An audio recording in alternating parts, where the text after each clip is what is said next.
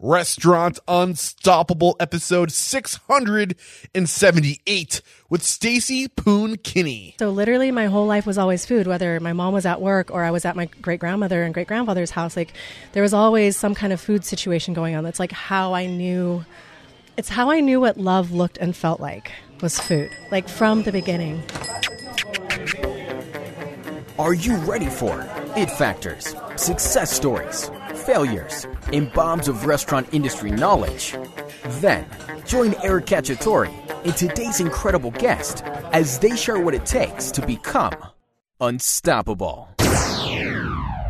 For years, restaurant owners have been pleading for more integration in their restaurants, and they finally got it. Restaurant 365 is a cloud based, all in one, restaurant specific accounting and back office platform that seamlessly integrates with POS systems, payroll providers, and food and beverage vendors. Head over to restaurant365.com slash unstoppable and qualify for 30% off implementation and a free inventory build in Restaurant 365, a value of $5,000. Were you aware that 89% of guests will research a restaurant online before dining out? This is why it is so important for you to be mindful of what your online presence is. Visit getbento.com slash unstoppable to sign up for your Bento Box website today.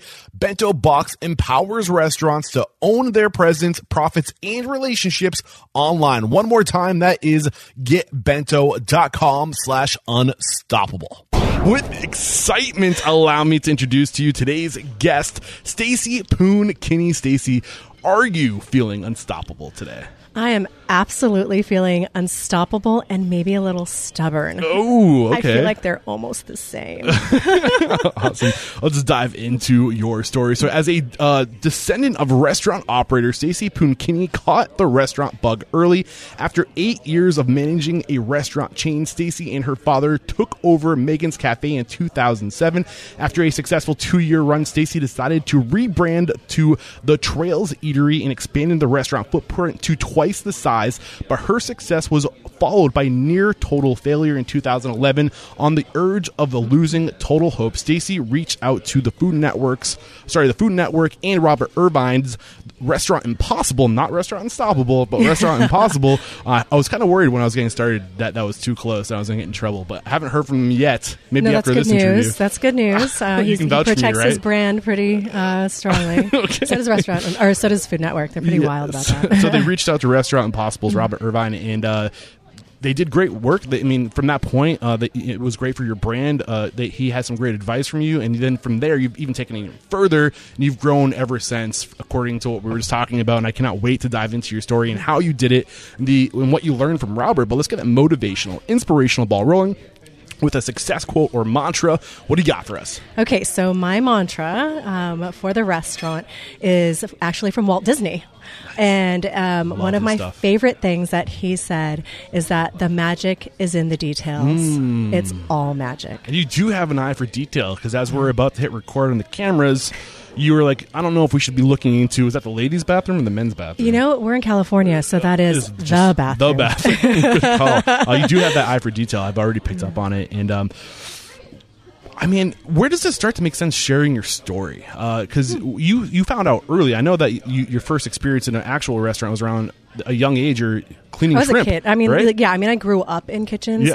Um, my mom and dad split when I was young, and my mom, uh, you know, she waited tables and Mm-hmm. cooked and managed in different um, restaurant facilities. Everything from like fine dining all the way through institutional, like cooking in hospitals and that kind of thing.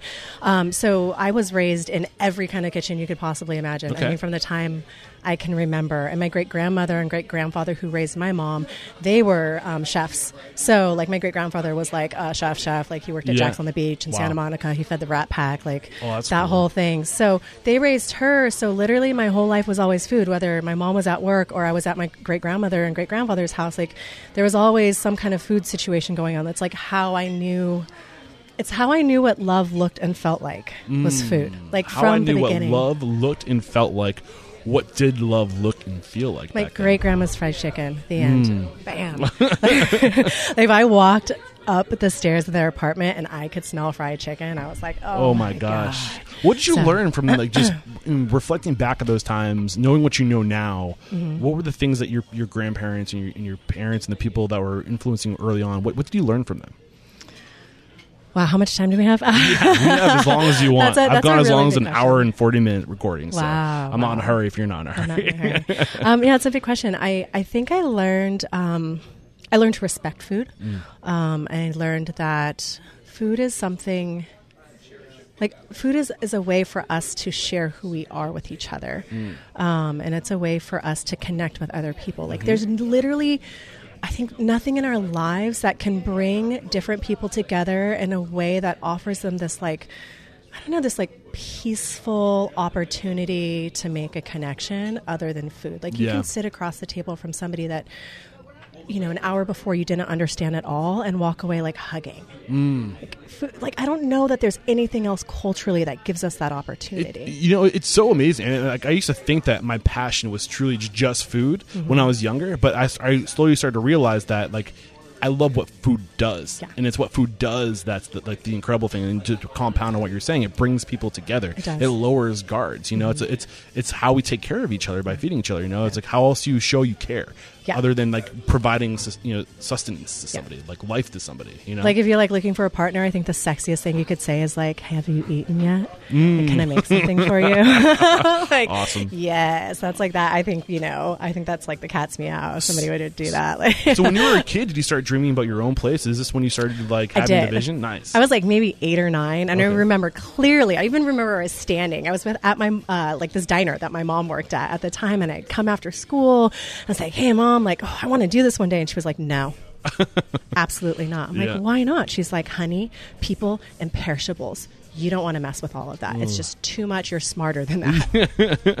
I was like, thanks, mom. So I kind of like, I, I literally sort of like put the dream in my back pocket Yeah. and I was like, that's fine. And two years later, at 11, Okay. I'm peeling shrimp in that same kitchen, um, just, you know, to make some pocket money. We didn't have two pennies to rub together. I had a really good life. Ooh, sorry. It's okay. I'm handsy when I talk. um, so we had a really good life. Um, I, I, I didn't feel like I wanted anything, but like if I did want something, I had to work for it. You know what I mean? Yeah. It was definitely like a, a one pair of shoes at a time kind of existence, and it was it was fine. Like I didn't.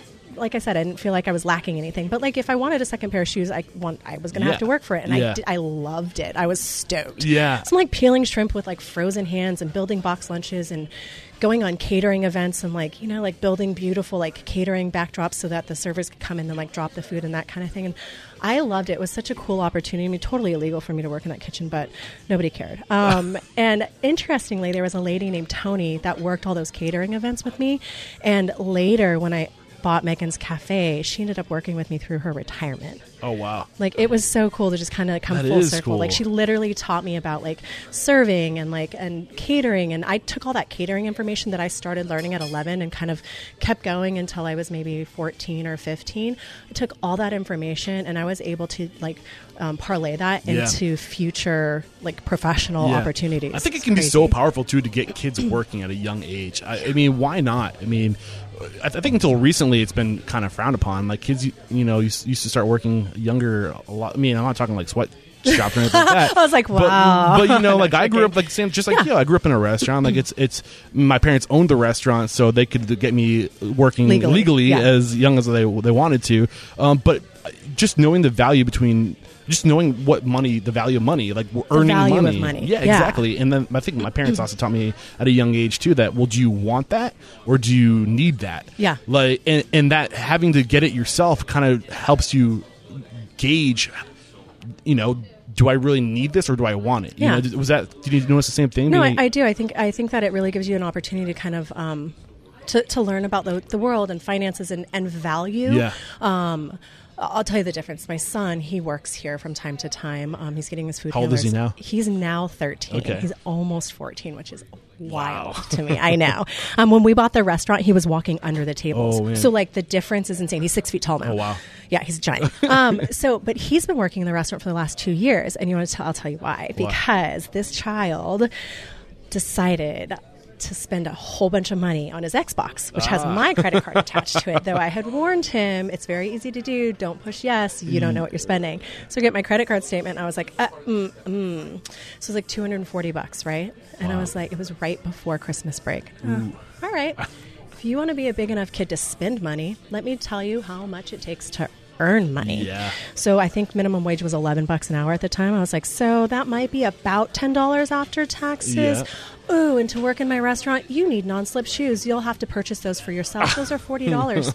um, so he spent his winter break putting dishes away for us, and it was great because we were super busy. Um, Yeah. You know, four hours at a time. So I definitely honored that. You know, that part. Like, you know, they're not supposed to work more than four hours. And frankly, at eleven, he was useless after four hours. um, but you know, he had to come in and bust it out. I said, don't complain. Yeah. Ask questions when you need to. Um, ask for help when you need it. But this is your job. But I bet he appreciates the Xbox a whole lot more now because of it. Well, you I'll tell so? you what, he also appreciates the opportunity to earn money, and he decided that he liked working. Nice. So at the end, I mean, he's also sort of a character. So he's like, "Thanks, mom. I actually really Yeah. like this. Can I do it again soon?" I was like, "Oh, this think- is not punishment." I- um, but he values money now, and so now he says to me, like, "Hey, I want to go on." He wants to go on the eighth grade trip, which is thousands of dollars to send them to the East Coast and do this like history trip for a week during spring break. Like, that's cool. I'll pay for half, you pay for half. Mm. So you can work half of it off in the restaurant over your holidays and part of your summer. So he's like plenty of time to do it because he should still have time to Yeah. be a kid. But yeah, I want him to know like that trip, it's hard work to get on. And it's going to be because that's my hard work. I Yeah. explained to him like, hey, you want this? It, I earn this much money in a day based on my salary.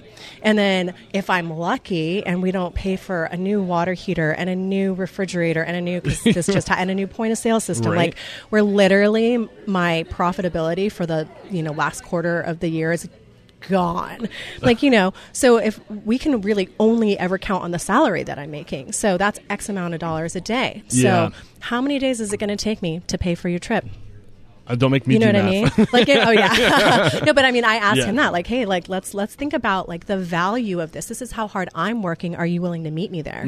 So he's, his answer is yes. Mm-hmm. So I'm like, cool. The moral of the story: make your kid get a job in a restaurant and Oh God, learn the value of the dollar because it's just a great young skill to have, just or just a young knowledge to have the value of a dollar, right? What it takes to get the things I want, right? Can And we also ask ethic. everybody to work in a restaurant at some point in their life, or they're my like not allowed to eat in one? Really, like let's be Yeah, real and honest. Like, there's a lot of restaurateurs that are listening to us but Yeah. I mean, that's the thing. It's like I think that once you've worked in this industry, you understand just how to interact Yeah. with people and Yeah. all the rest of your life in a different way. It just has so much value. You learn how to carry a whole bunch of stuff. So many life skills. I mean- that you picked up, man. so many life skills, and I think it's, it's no, you're good. at I, you mentioned before we started the recording that you're recovering from was it bronchitis or no, pneumonia. pneumonia. I have pneumonia, but I'm here. Thank you so much for for powering through that to join us today. I really appreciate it. Um, so you've you know been working in this industry a long time. You have eight years managing a chain restaurant. Uh, what was going on bet- before Actually, between 10 years? Okay, 10, thank you for correcting me. 12 if you put all of the different chains that I managed before. So So lots of get years. super aerial and just kind of Yeah. list the places you work between you know childhood and like young adulthood before Well, I won't say the one I worked at as a child because that was Okay. pretty illegal. Um, but it was very sweet of them to teach me so many things. Um, and then I also I worked at McDonald's and was a manager there as a teenager. So Okay. I was um, managing uh, grown-ups uh, Yeah. at 15 or 16, and then I worked at uh, the Marble Slab, which was a really similar concept to Cold Stone, and I was a manager there. Um, and then I worked at San Diego or uh, UCSD Catering, and I ran um, the front desk for catering sales, which is my only office job because I don't sit well. okay I feel that Yeah, I was like, oh my god! Literally, I put my notice in, and they were like, so when when is your notice going to be? Oh, like, what are you going to work through? And I was like, um. I think today. They're like, that doesn't really count as notice. I was like, I know, I'm sorry, I can't do this anymore. They're like, we know, we love you. Um, so I ended up working also um, at another like mom and pop restaurant that was related to Megan's Cafe. Okay. It was pre Megan's Cafe. It was um, what was it called? Country Comfort. Okay. Um, and then I also. Um, then what did I do after that? Then I worked at Rock Bottom, yeah, for all those years. okay so, rock bottom is where you really got your like you leaned into your management skills I leaned into my management skills there, yeah. All and I managed the floor at um, Megan's Cafe. I don't know. I always kind of get sucked into being a manager. It's just who I am. I think it's a great way to get to learn like if you want to learn about systems processes procedures coming up in a, a corporate, corporate. chain or a franchise 100%. you'll learn so much about that and it will set the standard of what that should look like if you ever go and like open your own place which i'm sure that that served you really well It didn't did, but Yeah. then you know the the other part of that is there's also all these safety nets, right? There's a corporate office, Mm. so you have an HR issue on site, you call your HR office. You have Mm. a payroll issue on site, you call your payroll office. So they're doing all the nuts and bolts, and I think that's the thing that a lot of people get in trouble around, Mm-hmm. right? Like, oh, I can do this. Like, I'm really great at running a restaurant. Yeah, sure, but are you great at payroll, marketing, Yeah. HR? You know what I mean? Like, you're going to wear all the hats all of a sudden. Can you handle that? yeah so or are you gonna or do you have a plan for how you're gonna outsource that now how are you gonna pay for that Yeah, right like but I think all these all things. these things, like at the same time, I think that's set, kind of setting you up to to know, like, you know, we need to essentially all those things that you just listed were the tools that you that you provide your team so they can do the job. Right, you're giving them the tools they need to do the job so they can focus on the operations on the floor, right? But like, but thinking like a big business as a small business, thinking about like you, you see that like a business has all these parts, and Yeah. eventually, like you need you you know you have an aiming point that you need to like uh, eventually get all these pieces, all these appendages, yeah right? but That- the other thing is is even looking at the numbers so i ran the numbers for our restaurant we were uh, i think when i left we were 6.8 million um, a year so we Wow. we're big yeah 13000 square feet 550 seats 270 employees it was a, it was a beast That's huge. yeah And that- we're talking about rock bottom. we're right talking now. about rock bottom yeah. yeah. So, so we went from that to eight person you know staff here doing a couple hundred grand a year Big- and here's the thing that we always said when we were looking at numbers at rock bottom was that um, volume hides everything what do you so- mean by that? what I mean is that you can't see the little bits and pieces that are missing, that fall off, that um, aren't working right when you have all this volume telling you that you're hitting your percentages and everything's great. Right? Yeah. There's all these little ways that it could be better, little tweaks that should be happening, um, small wares that are disappearing, but you write it off because, you know, Get the cash flow. we have the cash flow and as far as numbers go across the country you still look good Yeah. now you take that and you drill down to a day to day hour to hour now tell me what it looks like because that's what's running a small business is like Yep. it's a whole different game so then you're talking about um, and actually the chef at rock bottom um, alberto is the one who really taught me this lesson he because he also had the best food costs in the entire country alberto Alberto. Okay. and so we had um, close to 200 restaurants in the corporation at the time. Um, this is before Gordon Biersch bought them. And at that time, Alberto ran the best numbers in the whole country. And he would say to me, Mija, why are you throwing away the end of that carrot? I'm like, that's at the end of the carrot. and he was like, no, that's for soup stock. Yeah. I'm like, you know, I just learned so many lessons. Everything can be used, and right? that literally, he's like, everything has a purpose. There is Yep. no waste in this kitchen. Awesome. And so that was like a that was a big lesson coming from the front of the house. I want to make sure we're, we're not jumping Sorry. over any key. No, you're. I mean, I- I'm sure I was kind of anticipating spending a lot of time at rock bottom, but Yeah. was are we lo- overlooking any key experiences, any key mentors, anything that's worth bringing to the surface before getting into like what Alberto taught you and like other mentors taught you during your time at rock bottom? So I mean, yeah, Alberto was like a great mentor for me at Rock Bottom in that way, and also in drilling down in numbers and that kind of thing, and, and seeing the um, seeing everything in between, like really paying attention to his staff, what they were doing with the with the time in between the tasks he's asking them to do, and and not just asking his people, uh, you know, for what he needed from them, but but being a leader in that space and showing them what they needed, and then um, holding them accountable to Yep. showing up for their job every day, and all the guys that worked in the kitchen, really it was all men. That was something that I was like this could be different. Um, well, I'm curious. I mean, you mentioned one thing that which is really important, right? Lead by example. It's not enough to say this is do this, Mm-hmm. do this, and this is how you do it, and this is to the standard I want see you doing it. But you can you have And to let show me show you how. Yeah, yeah, you, but you have to be the example. You have to set the pace with your with your body, with and show them what it looks like, right? Because otherwise, we just don't have that aiming point, right? Mm-hmm. Yeah, Um, so you got to show them that picture of perfection. But how did he? How did he hold people to standards? Because that's one thing that you said he did really well too, is holding people to standards. Yeah. Well, do you, did you, can you break that down for us? I mean, like- it was he was he was a present manager. Okay. So he was present in terms of um, you know just being around, but he was also mentally present. It's one thing thing to be in a space; it's another thing to actually be engaged in your space. So he was always engaged, and when he would see something, he'd have a conversation. Hey, I, you know, if if we're going to dice, I'd like it to be diced to this standard. This is the size dice I want. I don't want anything bigger. I don't want anything smaller. Ready, go. Okay, yeah, that looks good. Move on. Um, and I think any great chef looks like that. You know, a great chef is teaching constantly. Yeah. Any great restaurant, I think any great leader is teaching constantly. So when you say you're leading by example, oftentimes that doesn't mean necessarily that you're doing the whole thing, but that you're willing to teach the person who needs to do that Yep. job how to do the job well. Yeah, and it kind of reminds me, and I always go back. Like Danny, I probably sold more of Danny Meyer's books than anybody else. Danny Meyer, uh, well, actually, it would be Danny Meyer. I always say Danny Myers, but it's I'm actually Danny not Meyer. familiar at all. I Oh. feel like I should take a note. yeah, but, but in that book, he's always talking about that constant, gentle pressure, Mm. right? And and that's what I hear from Alberto is that he he had that like when things were shifting from the standard, he'd come back and be like, "This is how I want the, Yeah, this absolutely. dice to the standard." Yeah. But he didn't right? He He, just showed you how to do it, Yeah. and like this, and he set that that, that example. And don't lose your shit because that's your job. To, Mm. I think set- that every set that once in a while, Yeah. it's worth losing your shit. Okay. For sure. Um, I, I think when. Uh, Sometimes you need to. Like when you're that kind of person who doesn't lose their shit and then something happens and you do, people really listen. So I reserve losing my shit for health and safety Yeah. risks. But so you know- somebody wasn't handling food on my line right and I just talked to them about it two other times. Yep. I lost my shit. You mean I a- had some like cursing Yeah. and some like yelling and and then I walked away and then I do the thing that I do as a parent. I circle back a couple hours later so everybody's hurt feelings can calm down.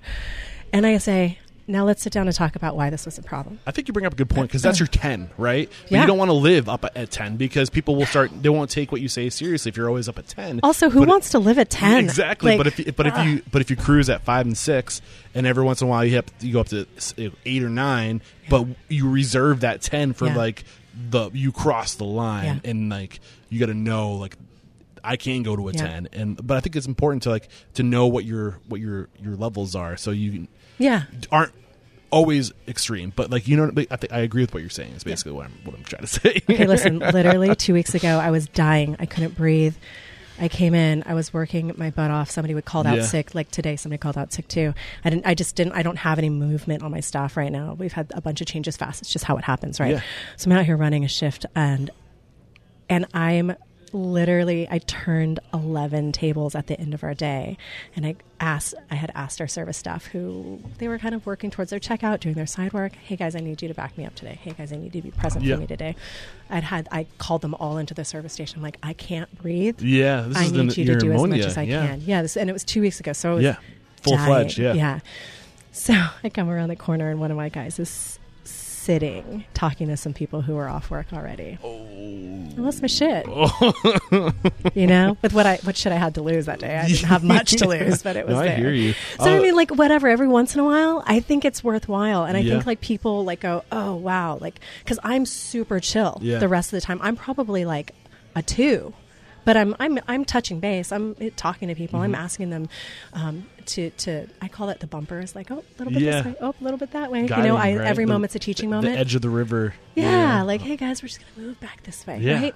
And that's fine, and I love it, and I'm and I have fun with them, and I'm I'm silly with them, and like I love my team, like I they are it. my family, And it shows because even like uh, we'll get into this. I don't want to get too far ahead, but when you were on Restaurant Impossible, um, your people had your back. It was. Yes. obvious that your people had your back, and you only have someone's back if they if you have their back. So Yeah. it's it's clear that pe- your people know that you have their back. But every Yeah. once in a while, you got to you got to be the bad guy. You got to set the standard. You got to you got to let when people people know that their behavior is not acceptable. that. Um, I was going to tell you about mentors, and so you're talking yeah, about please. this whole like um, thing about having people's back, and and I really learned what that meant from Matt Okita at Okay. Rock Bottom. He taught me about. Who's Matt Okita first? So Matt Okita was the GM, Okay. and I was his AGM. Okay. And um, but uh, before that, he hired me as a server when he was the GM there. Then he left, worked at another restaurant, and I came up in management Nice. under a different GM. Okay. And then he transferred back. And and that's kind of right as like my life was changing. I had gotten married, I got pregnant, I had my son, and so it was all during these like pretty momentous times for me. Um, but I always had this affinity for him because he had hired me, and he was there like the first six months that I was there, and then I worked with him um, sort of indirectly because of other corporate things. You know, he was here on the West Coast, and I was involved with um, like I taught uh, the ABC classes, you know, the alcohol safe service classes across the entire West Coast, and then I trained all the other trainers, and then I also dealt with all of our banquets and like getting all of that, um, you know, sort of Okay. standardized for everybody across the West Coast, and did a lot of marketing and whatever. So I did lots of things outside of what I did, and then I also trained managers. So I trained about 200 managers for Rock Bottom, the company, with our team at Rock Bottom La Jolla. So So what did Matt teach you? What, what So- how did he form you? Matt Okita. He um, he taught me about what it meant to just genuinely care in a professional environment about somebody Mm. because I think that's a tough line, right? To show care and concern and like be in somebody's life and be there for them, Yeah. have their back, Yep. but also maintain these like boundaries and rules and roles inside of a corporate space. Get specific. How did he teach you that? What what does that look like? How do, how how can you take that lesson and pass it on to my listeners? Um, I was pregnant, which nobody likes in the restaurant industry. That's the truth. Um, Fortunately, yeah, It is. It's true. Yeah. Uh, and I was assistant general manager, so I was there all the time. Like, I mean, I worked 70 hours a week. So he sat me down and he goes, Listen, kid, you're going to have to work less. I'm like, I don't know what you're talking about. He's like, You get to work 45, 50 hours a week right now. And then when you come back, you only get to work 40 hours a week. So you have to figure out a way to use your time you know in a in a way that's you know wise. And you're going to have to get better about delegating because other people need to do a lot of the stuff that you do. So get a plan together. Let me know how i can help you. So he really taught me so much about delegating. Like he was caring for me. By telling me like i had to work less which is a crazy thing Yeah. um, he was caring for me. And then my pregnancy got a little complicated not terribly but i wasn't allowed to do stairs because i was having um, like braxton hicks like contractions Okay. early five months. Wow. And so they're like, no stairs. Uh, we were a two store re- two story restaurant. That was kind of a problem. Yeah. Our office was upstairs. Oh. Our banquet room was upstairs. So he was like, you get to go upstairs one time to check all of the stuff in the office. And he was like, and you get to go upstairs one time if there's a banquet. Somebody else can be in charge of that. Yeah. He's like, you've trained them all enough. I'm like, okay, cool. Um, and then the man bought me a recliner Oh my gosh. and put it in the chef's office. oh my gosh. He's like, I expect that you sit in this twice a shift at least. That's awesome. Like But- that's like love. That's some crazy stuff. But, but- I'll, go sorry. ahead. No, no, no. Please, please. but he also was willing to like share his life with me and his stories and his whys and he was willing to do that with all of our stuff and he was willing to like check in and and remember the little things about people's lives like hey i heard your aunt was sick what's going on how can we support you uh, you know he kind of ha- always kept his ear to the ground and, and knew what was going on before somebody would come in and have the talk with him in the office like you know hey i, I hear you're going back to school um, you know is there something that you need from us is there a way that we can back you up in that situation Yeah. like that's so exciting. Or you don't like you don't look like yourself today. What's going on? Yes. you know like just the check in like i care about you as a human. I don't just care about the job that you come in. You're not just a number. You're not just like you know um, labor. Yep. But you're a person with a life and that matters Yep. to me so we always found the time to connect with people on that level So you're showing us the side of the manager that needs to truly, authentically care for the employee. But where is that line drawn? Where do you draw that line? How did he walk that line and bounce that line? So like Matt never went to a, a party, you know, but he also had a family. About it's interesting because I thought he was so old then, and it literally like Was I'm his age. Like, no. no. like I mean, he's in his forties. Like I'm his age with kids, the age his kids Yeah, were yeah. then, and he just had a grandkid. He texted me. He was like, "Hey, like grandbabies." grandbaby's." You Anyways, we're I was still old then? yeah, I'm like, oh my god, oh, that's coming for me one day. Yeah. Um, so anyhow, um, what did you ask? I lost it completely. so the you, line. You So, showed yeah, us like- that you, you painted that picture of what caring looks like, right? Yeah. But w- where is that line? You said never going to parties. So yeah, Matt's never gonna like go hang out after work. He's not gonna uh, do any of that because he has he has a family, like, Yeah. and that's gonna be his priority after that.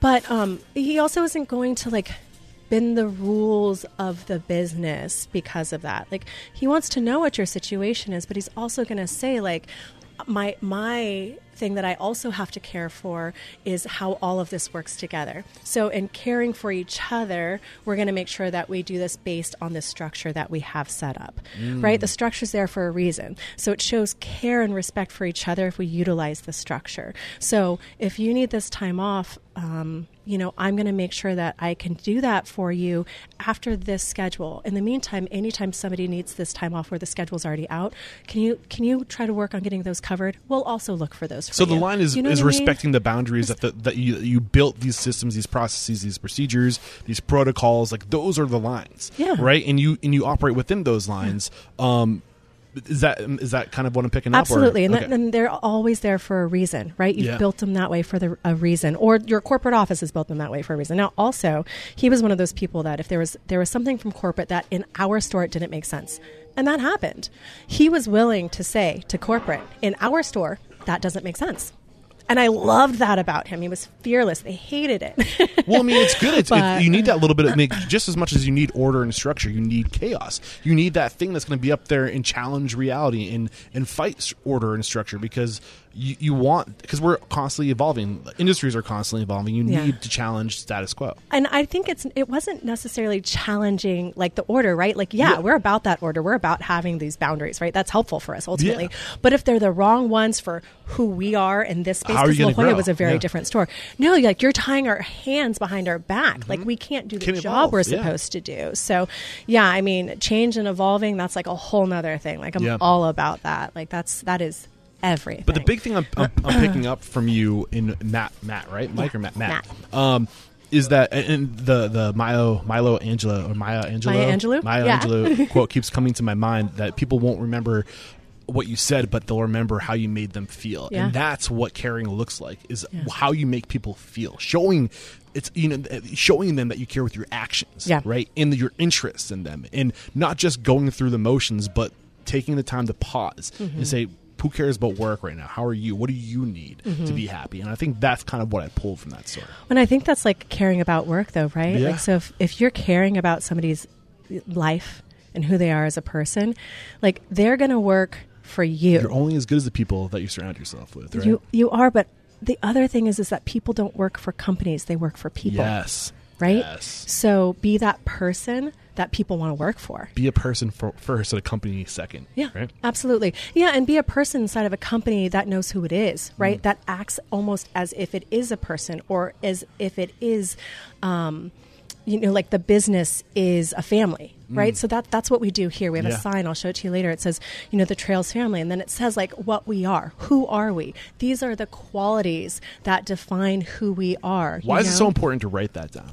Um, I think I wanted it in a place where people would look at it every day. It's important to write it down because it's important to remember the tenets that are guiding us, right? Mm-hmm. Like our mission, okay, that's one thing, right? Um, uh, but our our values, right? Yeah. That's a whole nother thing. They- mission, vision, values, Yeah, right? So they, they need to be refreshed because we're human. We're not going to remember verbatim the 12 or 10 or whatever Yeah. list of values that you Yeah. created when we went through orientation. Like it needs to be something that you live every day. It needs to be top of mind. It needs to be exposed. Yeah. Our Um, culture is not just what people see on paper. Our culture is enacted in every Yes. moment, in every step of service, in every interaction, not only that we have with our guests, but that we have with each other. So we've kind of we've we've talked a little bit about um, trails up up to this point, Trails Eatery, but before we really dive into when you know you started living intentionally to make your your restaurant your your own restaurant come to fruition. Uh, is there anything else that we haven't discussed up to this point? Any key mentors, any key lessons that are worth pulling to the surface before taking a break to thank our sponsors and diving into your journey as an entrepreneur and restaurateur? I think that my mom doesn't get enough credit publicly. And I, I think that's hard for me because so much of our story has been Restaurant Impossible. Yeah, Um, and, and it's the thing people know best about us, um, about me and about the trails. Um, and, and that's great. I'm so grateful for that. But that story was really based in my father and our relationship, um, you know, in terms of the business, right? So he is my business partner. I like to call him my not so silent business partner um, because he is in the medical field. Like he is not in the food service industry. This is my forte. So, like, you know, dad ponied up a ton of money and I ran away with it. Like, but he is, he's not my food story. He's not. And he gets all the credit for that. And it kills me because I grew up in my mom's kitchen. I grew up in restaurants because my dad didn't pay child support. Sorry, dad, it was real.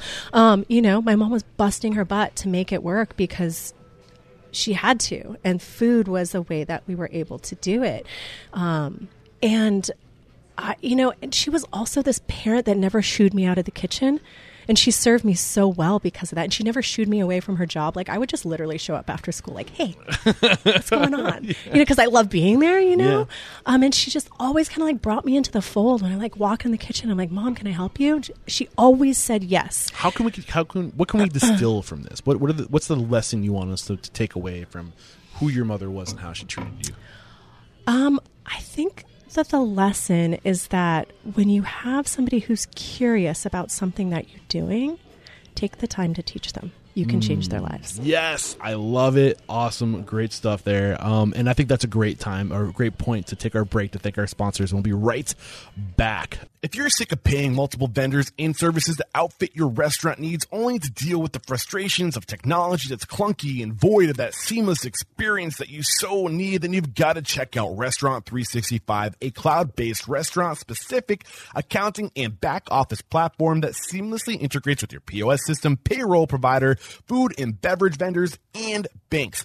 With Restaurant 365, you'll have real time reporting and analysis to make the best and most data driven decisions. No more guessing. Other features include detailed daily and labor data from your POS system, accounts payable automation, automated bank reconciliation, incorporated inventory management with guidance on reducing your food cost, and scheduling features to reduce labor costs and engage your employees, all saving you time, money, and headaches. Take action today and find out how Restaurant 365 is saving restaurant owners up to 5% on prime costs. That's awesome. Head over to restaurant365.com slash unstoppable and qualify for 30% off implementation and get a free inventory build within the system, a value of 5K. Uh, we're back and we're just about to get into you going out on your own to open or to to not open because the restaurant was already open. You, you took over a restaurant, right? Mm-hmm. Um,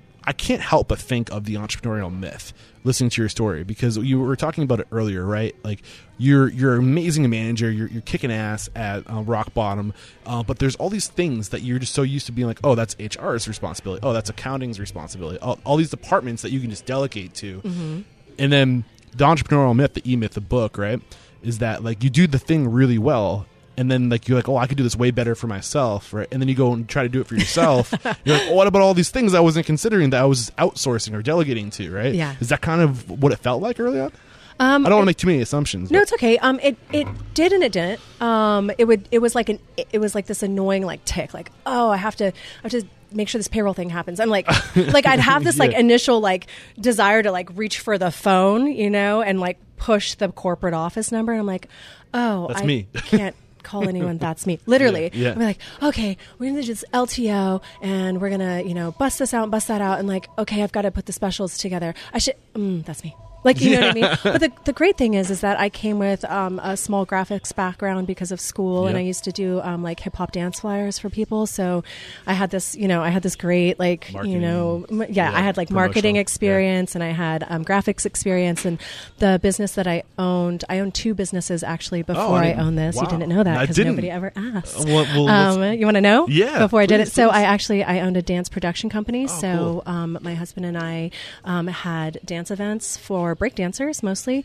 and um, we also um, we created and um, produced and I hosted the um, first international all women's breakdancing competition. That's cool. It was great. We did that for three years, and people came from all over the world. It was a really big deal, and now like the largest breakdancing competition in the world is happening um, here in San Diego at the end of this month. And a friend of mine from high school, like that's his business that he's grown. It's called Freestyle Session, um, and he's having it at one of the places where I held one of my contests. Nice. And he actually came to me and was like, I go, I went by China in that world. He's like, Hey China, like, what do you think if I use this venue? And like, you know, we were just able to touch base about it um, as promoters. So it was an it was an interesting thing to get pulled back into that space. So I had that business, and then after my husband and I got married, we actually opened a tattoo shop. Oh wow. Um, so we had a t- tattoo shop for a number of years, and then when we um, bought this, I decided to to step away from that to um, sell that because I couldn't run both things well at the same time because I, I ran the business side of that. I think I recall seeing that your husband's an artist. He is an artist, Yeah. so he doesn't tattoo very often anymore. Okay. Like he only does pieces he really wants to do, which Yeah. is kind of fun. Is cool. Um, yeah, and he has uh, like privileges at a, a shop that a friend of ours owns that used to work for us, um, and that's nice. No, I'm happy you're bringing this to the surface because we can learn so much from our prior experiences, right? Oh my so God, these absolutely. are these are your first businesses. I'm sure you learned a ton. I learned a ton, a lot of it the hard way. Well, what were some of those hard lessons that you learned through these other businesses? Well, like the dance business, profitability matters. Like, Yeah, yeah. you know, the dance business was not very profitable at More the time. passion project. Uh, it was a total passion Yeah. project, aka money pit, aka yeah. people just want things for free. Um, like basically, I was paying to hang out with fr- my friends. Like none of that made sense ultimately. Um, but what I also learned is that um, it matters. Um, it, it really matters like that you love what you do. Okay. right? So uh, you have to be passionate about it. You call it Yeah, a passion project. Yeah. sorry. But you also you want to make sure that your your money project is a passion project too because Yeah. you're going to spend all your time there. Well, you need the, So. that, that passion, that desire, whatever you want to call it, is going to help be what helps you show up every day. it's going to help you show up. It's going to help you not leave. Yeah, it's going to help you you know what i mean? Like because there's it's just never ending. Like i i talk about how I, I have these hard lines now. When I leave this building, I try to leave work Mm. here. Or I say, like, I have to do this one thing at home. I'll give myself the one thing because every once in a while there's like this dangling thing. And just, Yeah. I have to do it at home. Okay, but then the rest of it, I have to have this hard line and go have the rest of my life Mm. because I swear to you, I could work until one o'clock in the morning every day and still Yeah. feel like not everything was done. Oh my God, that's but if I'm yeah. always going to prioritize how I make money to support my family over spending time with my family, I've done everybody a disservice. Mm. So at some point, I'm going to have a lot more things that are bugging me about what's not done here, but it's not like on fire. It's fine. Yeah. Um, and I'm going to have more time with my kids while they're kids. Yes. And that's just you like, only get a can't get window. that you only get a small window, right? Yeah, I mean, you my- can always have more kids, but Oh no! Knock on everything. Nobody wants me pregnant again. It's not fun. Um, imagine. Okay, so listen. I was 217 pounds. I couldn't touch the end of my stomach. Wow. And I was on the line. Like nobody, I was aren't that long. not happy. well, I burnt my stomach at one point, and um, actually, a guy who worked for me named Kevin Ar- Arthur, which also has been a huge mentor and influence in my life. Um, he taught me so much about food when he was here as our chef. I hired him as our chef because I knew I was going to have to go out. I hired him when I was secret pregnant okay. And This so is then- with your daughter. with my daughter with Matisse up here. yes. So then I, I we're talking and I, I make him go to a like a it was a food service provider food show. Right, so it's one of these like giant cattle call things that are showing you all their new specials and all the stuff that could work for you. Right, I mean it's just like a huge hall with bullshit amount of food, right? And I so I make him go with me because I want to hear his philosophy on food. I want to hear what he thinks. I want to hear what like he thinks works for brunch. Because here's the reality: I live in this narrow lane, right? Breakfast and lunch food and brunch food, it's a narrow yellow Yeah. lane. And that's fine. You can do a lot inside that lane, but we got to stay in our lane because we got to do what we do well, but we can't do everything for everybody all the time, That's right? a huge lesson. I think that's something that comes up. Um, well, I mean, I think it's gonna. We'll Well, probably we circle back into to that. Yeah. yeah. So But- I'm with Kevin, I'm telling him like, how are we going to stay in the lane? What do you think? Whatever. So we're talking. I'm like, yeah, I want to hire this guy.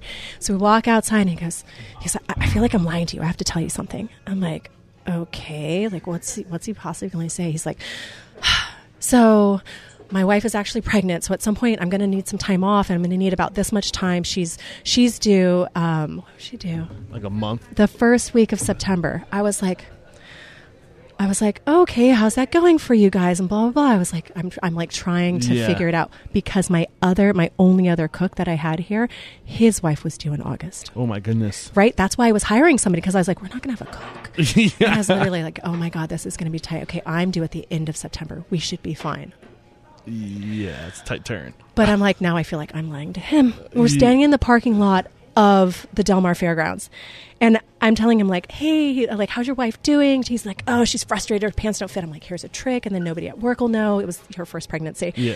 Um, I'm like, you know, you just use a hair tie and you tie it on your um, on your pants and whatever. Literally, I was doing the same thing at the same time. And we get to the end, and I'm like, here's the deal. I really want to hire you, but now I feel like I'm lying to you. He's like, what? I'm like, I'm pregnant. I'm due at the end of September. Do you think this will work? He's like, we'll make it work. Let's do this. So, anyways, he started working for me. Well, you also it's also it good to have like people that are going through the same shit at home and at work because then you have that support group. I would imagine. Except for these two wonderful men working in my kitchen had pregnant wives at home, and then they had to deal with their pregnant work wife. Oh. It just was like a lot. And I was sick and insane. Like I was, I had pneumonia twice. So where is this? In, where is this in the storyline? Oh my Like, gosh, this where- is right when we were expanding. okay. So right when we went from Megan's to the trails, we more than doubled in size. We're in the middle of a ton of construction. I decide because I'm a handy girl. When I signed all the papers, I was like, I'll do some of the painting, I'll do this wainscoting, I'll do this, I'll do that to save some money. Cause like I'm good with a saw and a drill. Watch out, right? Yeah. Like I am not afraid of power tools. I registered for power tools for my wedding. That's awesome. So I'm like, zzz, zzz, I got it.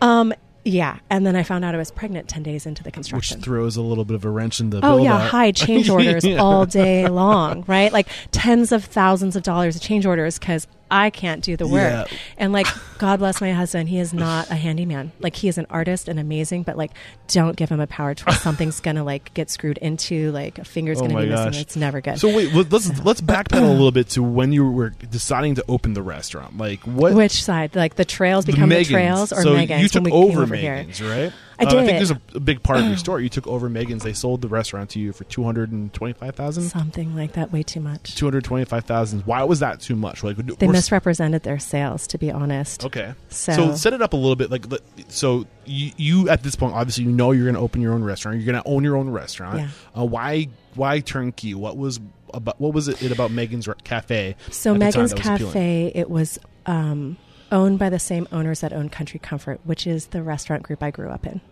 So for me, it felt like home. Okay. So when I moved back out to East County and I was pregnant with my son, I would come into Megan's Cafe all the time. I used to, I grew up babysitting Megan. Got you. So her mom owned the restaurant. So it does feel like home. I really. Megan was yeah. here. Megan worked here. Um, another one of her girlfriends that I trained when we were all kids, but I was their trainer. She worked here. Um, Tony, who taught me how to do all the catering stuff when I was a wee little human. Um, excuse me. Um, Tony worked here. I mean, like literally, it felt like home. The the regulars I knew from when I used to wait on them at Country Comfort. Okay. Like, so I knew all the people who came in here. Um, I knew more than half of the eight employees. So why? why Um, did they want to get out of the restaurant? What was going on there? Were they just so over? Or? they were they were selling. I, so some of this I'm going to have to be careful about because it's really understand. personal. Yeah. Um, so they knew that I wanted to get out of the bar business because I had, um, you know, a young Yep. kiddo, and it's just it's a lot. You know, I was a nursing mom, Yeah. and I would work until four Yeah. in the morning, Wow. right? Because it was a bar, so I, Yeah. you know, work a night shift Inventory afterwards. drive or just you know dealing with people getting people out making Yep. sure everything's shut down and then i drive home from la jolla which is uh, it's 25 miles door to door so that's a big drive home Mhm. and then i'm like sitting up like okay i'm gonna go to sleep i'm gonna go to sleep. i'm a nursing mom like i'm not gonna have everybody in the restaurant industry I swear that works nights has like a cocktail they could fall asleep at night right like i can't do that because my kid's gonna wake up and need to be fed Yeah. so i just was like i can't i can't do this anymore it doesn't make sense for So me you want to stay in the industry, but you want to transition to a morning. I needed like a yeah a more nor- like normal hour Yeah. job because I, I my son he's so funny from the time he was born he would get up at like five thirty like a.m. like he's a morning person not now that he's a teenager um, he's literally like just God mom let me sleep like, okay um, but until like a year ago le- literally every day five thirty just Wow. it's who he is. It's great. Some people are built that way. But when I was making the list of like pros and cons of owning the restaurant, it was like all of these like pros, and then over on the cons list, I wrote super big. It's the morning. Like I hate the morning. I am a night person. But you made it. So when you, uh, when you originally came on board, were you just coming on as an employee, or were No, you no, like, no. I'm gonna I'm gonna buy this place? Oh no, no, I would never have worked for them again Okay. in an employee. She fired me actually. Oh wow. Um, so how did she? she fired me for really good reason. I would have fired myself probably like six months before she fired me. She put up with a lot. was I was 21. Oh my gosh. well, so this is the same year that I showed up with fire engine red hair, and this is more than 20 years ago. That was not cool back then. um, and like, you know, I would go out and party all night and then like roll in, like, brew myself a pot of coffee and like just like hop to it but not talk China. to anybody for a while yeah i was so i was like full board china and so i would i was getting sick a lot but she knew I was getting sick a lot because I was partying all yeah, the time. Little immune system. Yeah, my immune Yeah. system was like, "You're fired." Yeah. Um, and so she's she called me out on it. She's like, "This is what's going on. Like, you can't do that." And then I asked. I had been sick a lot. I asked for a week off, like two months in advance, and she said no. And Yeah. I was a little miffed by that. So I was like, you know what? I'm going to give you through the holidays because I know how busy it is here, and then I think I need to make my way. Like, I think that this is Yeah. we're done then, right? Like, obviously, she wasn't happy with my performance. I needed the time Yep. She wasn't going to give it to me because I'd been sick. Okay. And then I um, I went to Vegas after Thanksgiving to visit my now mother in law. And I came home and I was the on call because on calls were still legal then. And somebody, for a total BS reason, called out sick. Like, and I knew it was BS, so I was pissed, so I didn't go in. Oh, burn. Yeah. Ouch. So I mean, Yeah, like I I, deserved to be you had that fired a hundred percent, like without a doubt. And She's they- like, "I'm they- really sorry." I'm like, "It's You- okay." Your relationship came back at some point, so you couldn't have been a complete. no, it totally came back at her daughter's wedding, actually. And then um, ultimately, you know, I was a regular at Megan's Cafe. And so she had heard that I was looking to change industries, or not industries, but like Get time back. frames. Yep. So she said, like, hey, what do you think about this? Um, you know, ultimately, it was. Uh, it was like we will never be friends again because the way she represented sales and a few other things were just completely um, not real and, uh, and unfortunately put me in a really negative and, and terrible position financially. So it's not just This is that I. before you took over. This is when I bought the restaurant. okay. So I not just I not only did I buy the restaurant. was it intentional, or do you think it was Oh just yeah, naivety? Okay. no. So here's the thing. This is what I'll say: is don't ever believe anything but tax records. If somebody's telling you these. These are are my tax records. Yeah. these are my tax tax records, but we're friends, so I'm going to tell you that this is what I actually walk away with, and this is how I do it. So, if so, the the, the, the words of wisdom: if, if you're taking over a restaurant, get tax records. Get tax records. Believe Get what's on to- paper. Get something to back up what's being said. Did, did you get any kind of documentation, or is it all just off word? Um, I got some, but not enough, Okay. and not the right kind. So I think tax records are where it's at Yeah. because that's what you're telling the IRS you're walking away with. Yeah. So you can make a decision based on that. Um, and also, uh, if you are going to buy a restaurant, I would say um, don't allow them to tell you how to run it once they've left. Right? Like there are some things that were put into the contract that I felt like were care, right, for guests and that kind of thing that I really realized later were um, points of control and hope for failure hmm. because she took back paper. Right? I didn't get an outright loan. She took back paper, so I was paying her off with interest. Okay. And what that meant is that if I faulted or if I didn't follow her rules, which some of them were outlandish, then she was just waiting for me to fail so she could take the rest. So, knowing what you know now, what would you? have- What would this relationship? How should it have looked? I would have gotten money from somewhere else. I never would have let somebody else take paper. I would have gotten money from the outside and just paid that person off completely, got them off my lease, got them Yep. completely out. Like don't also that's the other thing is renegotiate a lease. If your landlord believes in you as the purchaser, Yep. then they're to then they're going to believe in you as the purchaser. Yeah. So they'll go into a new lease situation, which was great because I only had God, I think I had four years left of that original lease. So I was able to sit down, you know, I, oh, no, I had seven years left of the lease That you took over. That I took over. Which I mean, for a sales from a sales Was it a perspective, that's lease good. originally? It was. It was. Um. Uh, I had two years left on the five plus another five year Gotcha. option. Right. So, but the thing is, is I was able to say, well, hey, I'm going to lease this side, so I'd like to sit down and renegotiate.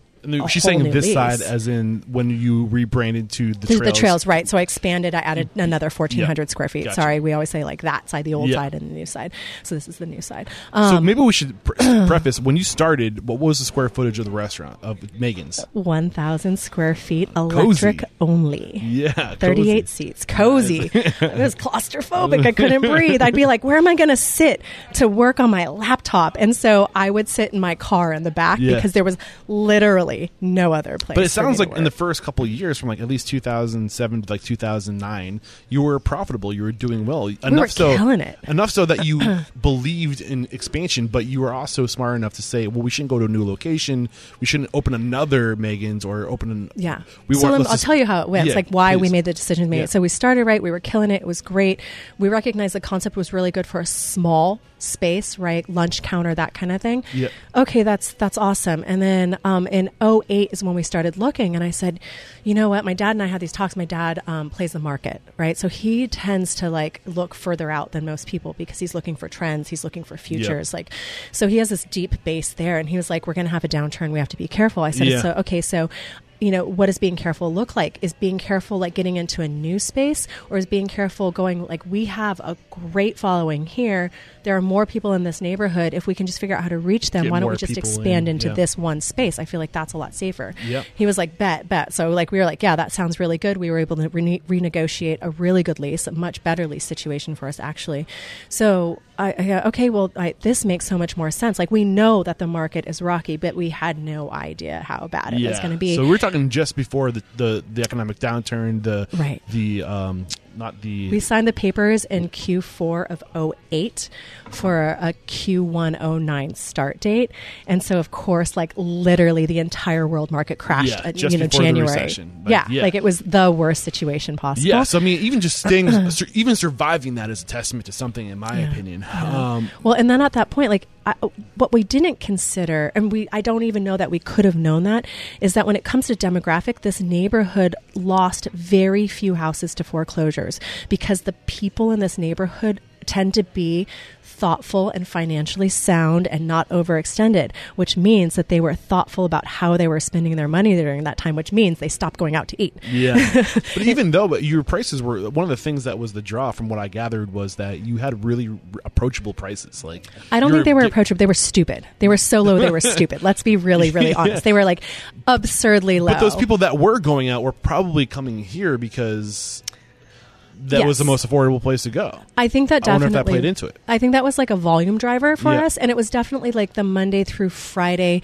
I'm not suggesting driver. giving your food away, but I'm saying like during a time of recession, I wonder if because of the timing that it served you to be It did. affordable. It did, and Yeah. it, it served us to be affordable with um with our retirees. Mm. Because the thing is, is if you can capture that retiree um, demographic, and if you make your menu smart, like you have to be really thoughtful about the way you engineer the food that you're going to offer your retirees, and and if you can do that high gross profit margin um, and high um, like percentage, right? The cost of goods, like you've got, or so low cost of goods, high gross profit margin. You can hit that one quadrant, and you offer those items only at this great price to your, you know, your seniors. Then you're going to win too. Like you just have to think about it and Yeah. be really smart on the back end Yeah. and engineer your menu well, and then maybe sh- so like I'm making five bucks at a time with my senior meals, and then they're they're only paying a dollar for coffee that they drink seven coffees. Yeah.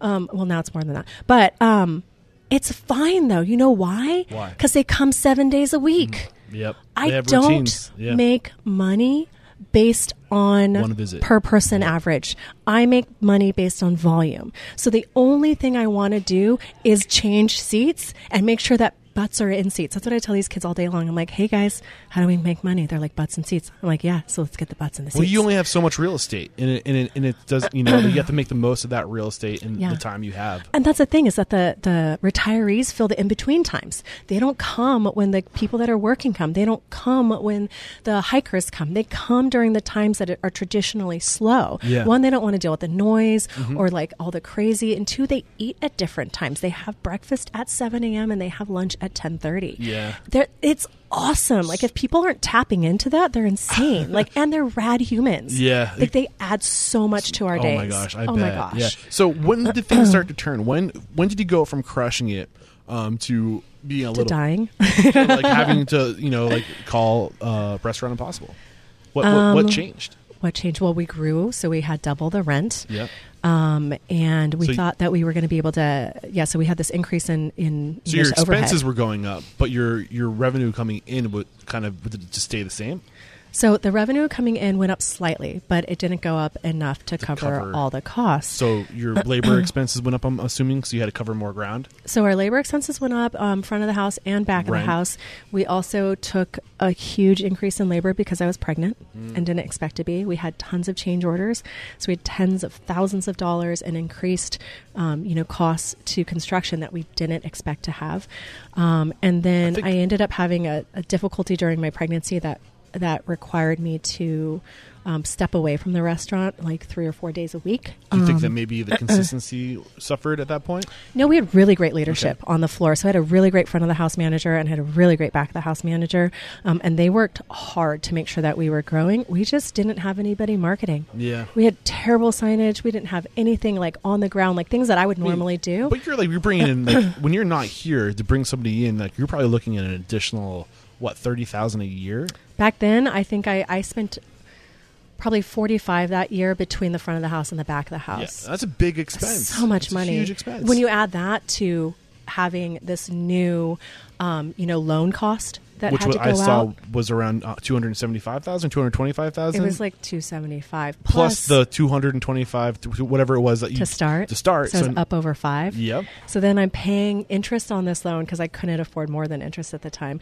Interest on the loan, paying these people, and then I'm not even here to help us grow volume, right? Like, Yeah. so we, we're maintaining, but we're not growing because I'm Mm. not around. And then I go out have a baby, and then I come back, and I come back when she's two weeks old, Mm. and then I get to it.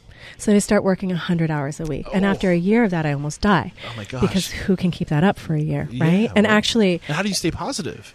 You, you know what? I think that's just like in my DNA. It's like mm. who I am. Yeah. I, I am the kind of person that's always looking for like I'm always like looking for the lesson. I'm always looking for the thing like to grow by. I'm always Yeah. looking for like that thing that go, I go like, okay, well that sucked, but now I know this, so Yeah. I, I can avoid that going forward, or I can teach somebody about that later. Like that's really what I'm always looking for. What's the lesson? How do I grow from it? How do I pass that on? Okay. Like th- those are always the things that I'm looking for. So I think just keeping my focus in those spaces keeps me positive.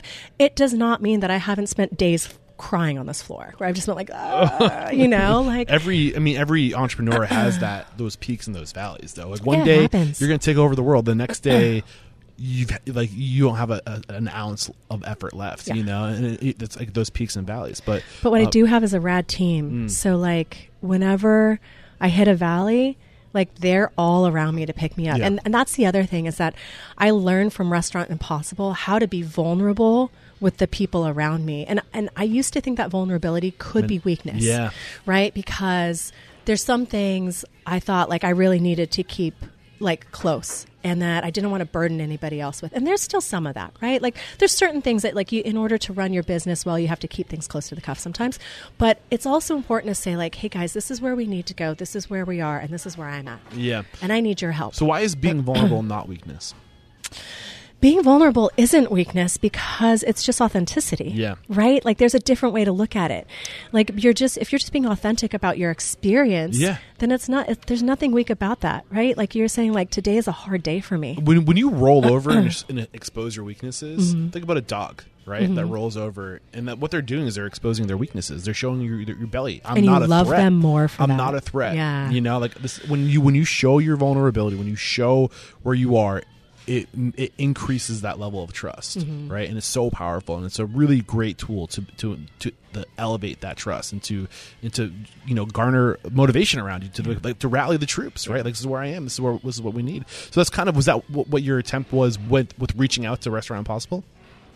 Oh god, my attempt at reaching out to Restaurant Impossible was like just like pure and utter like What else? like we- what not? else is Yeah. there like i was groping in the dark at that point like i really felt like i tried everything i knew Yeah. we'd like we'd just done everything we possibly could at this point we'd already had a failed dinner service Yeah. that we or two failed dinner services that we'd gone through i'd worked with a, a restaurant consultant and paid him way too much money hoping that he could help me with it i mean like i tried And then everything you were also uh, sorry, uh, not to butt in, but um, you also were paying out of pocket your staff, right? So you were going further in debt uh, to your father because it was coming up.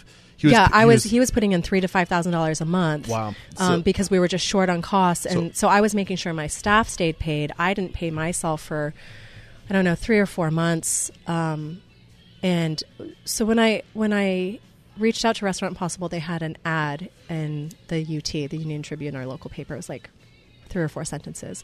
You know, um, uh, Robert Irvine looking for failing restaurants for his new show. You know, if you're interested, you know, this is where you apply. Literally, that's Mm. it. Not very many things. And so he he had that out there and one of my regulars she brought that in and like left it here for me and like had circled failing and wrote not true which was so sweet she had no idea right and she had told me like hey i used to work in pr like this is a really good Yeah. opportunity for you you should do this and i was like uh, i i taken it and i put it behind my computer screen i was like i don't know like nobody knows Yeah. so what happened like the the, the impetus to get me to actually apply was that that december um, the electricity was turned off at my house Mm. and i had an infant Yeah. and it's not a good situation. I mean, I couldn't, I couldn't take care of my family's Yeah. basics. Like that was the whole reason of having the restaurant, right? Was Yeah. to care for my family. Exactly. And so I couldn't even do the basic things. And I thought, you know what? I, I, I need help. So I'm going to reach out. I called my dad. I'm like, Dad, what do you think about this? He's Chinese and like doing the whole like money thing in public is not cool. so that was, or at least not when you're failing. Like Yeah. if you're Chinese and you're like doing well, it's like you show everybody. Yeah. So, so he, he was like, um, he's also very like private and reserved. So he was like, um, why not? When Yeah, he said why not, list? yeah. I was like, oh, okay. So I like, you know, sent in my like 12 page, like forever long. I was like, literally, I don't have time for this. I have so many things Yeah. to do. Um, my application online, and lo and behold, like a few days later, I get a call from a producer, and we start talking. I found out later because she and I have stayed friends all this time. That's cool. Um, yeah, it is. She is a rad human being. Um, I found out later that. Um, like there was a question like tell us something we wouldn't know about you otherwise i put something on there about like being a b-girl um, and like having a tattoo shop and all this stuff and she was like so that's why i called you because that was interesting i figured i needed to meet you That's cool. and then when i actually she came here to scout it she was like and then when i met you she was like of course we had to come here but i didn't really know what we were going to do because it wasn't like the formula for their show Well, yeah, we, that's the one thing. Like I, I've you know, like knock on what they do. They help a lot of people, and Yeah. I want to make sure I identify that. But we, you, you see it a lot. Like a lot of the, not just the Restaurant Impossible, but other bar rescue. These shows, they go into these restaurants, and you can see the writings on the wall. It's not an issue with the food or the operation. I mean, those things. Ultimately, it comes down to the people. You know, it's an issue with culture, Mm-hmm. Yeah. and you were unique in the sense where he came in here, he tried the food, he saw everything was clean, and uh, you guys were running a tight operation.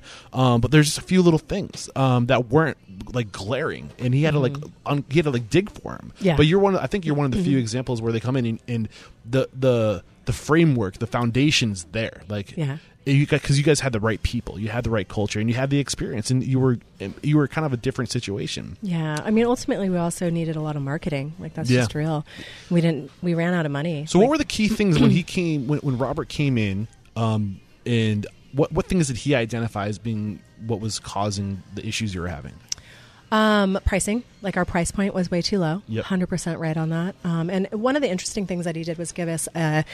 You know, uh, he gave me a way of thinking about raising prices because I, I was always hesitant to raise prices across the whole menu, especially with our seniors. Like, I was super protective of Yeah. them, and um, he he you know he just gave me an opportunity to think about it differently. He's like, so you take your top four sellers, you raise those a dollar, and this is how much more money you're going to make. And he was like thirty thousand dollars. And I'll link to the, the, the shows. I'll try to at least. I'm not sure because it's not a blog, but Oh no, you, you can't. Like you can It's on do it Amazon. through Amazon. Yeah, Yeah. that's the only way. yeah, it's like a dollar ninety nine for an yeah. episode or something like that. They- so they're you- protective. if- yeah, if you want to watch the, the the the episode, um, something like changing, like taking those four items, right, and Mm-hmm. do, charging, and so you take your four top producers, right, Mm-hmm. you charge a dollar each on one of them, and that difference is like some it was close to like forty thousand dollars. It was like thirty something. Yeah. Didn't we Yeah. identify like the cost of you to outsource to replace yourself was right around that? You know, like Yeah, like- exactly. Right. So it's going to immediately right? cover costs, right? Yeah. So you know, there's all these other things that come with that. So then you're talking about like where I was at was like, okay, if I if I do a menu change, I also have to pay for printing. I have Yeah. to do this.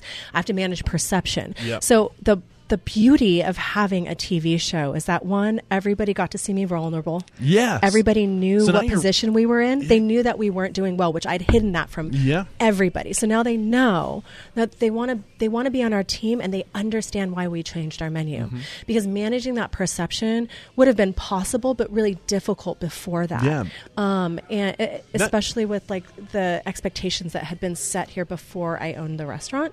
So it was a it was a really awesome way to kind of publicly say like we have to do things differently because we care enough to, that we Yeah. want to be around. And, you, and like you, you weren't like you said, you weren't only just vulnerable with your team, but you were open up and you were out of nowhere vulnerable with the world. And when you yeah, that was crazy. You, you know, but, but but but when you're vulnerable and you can find a way to to do it gracefully, to to open up and share gracefully, you opened your yourself up to the support of your community, and Yeah. and you have a reputation in your community. You're, you're likable. You're lovable. You know, like Mm. people.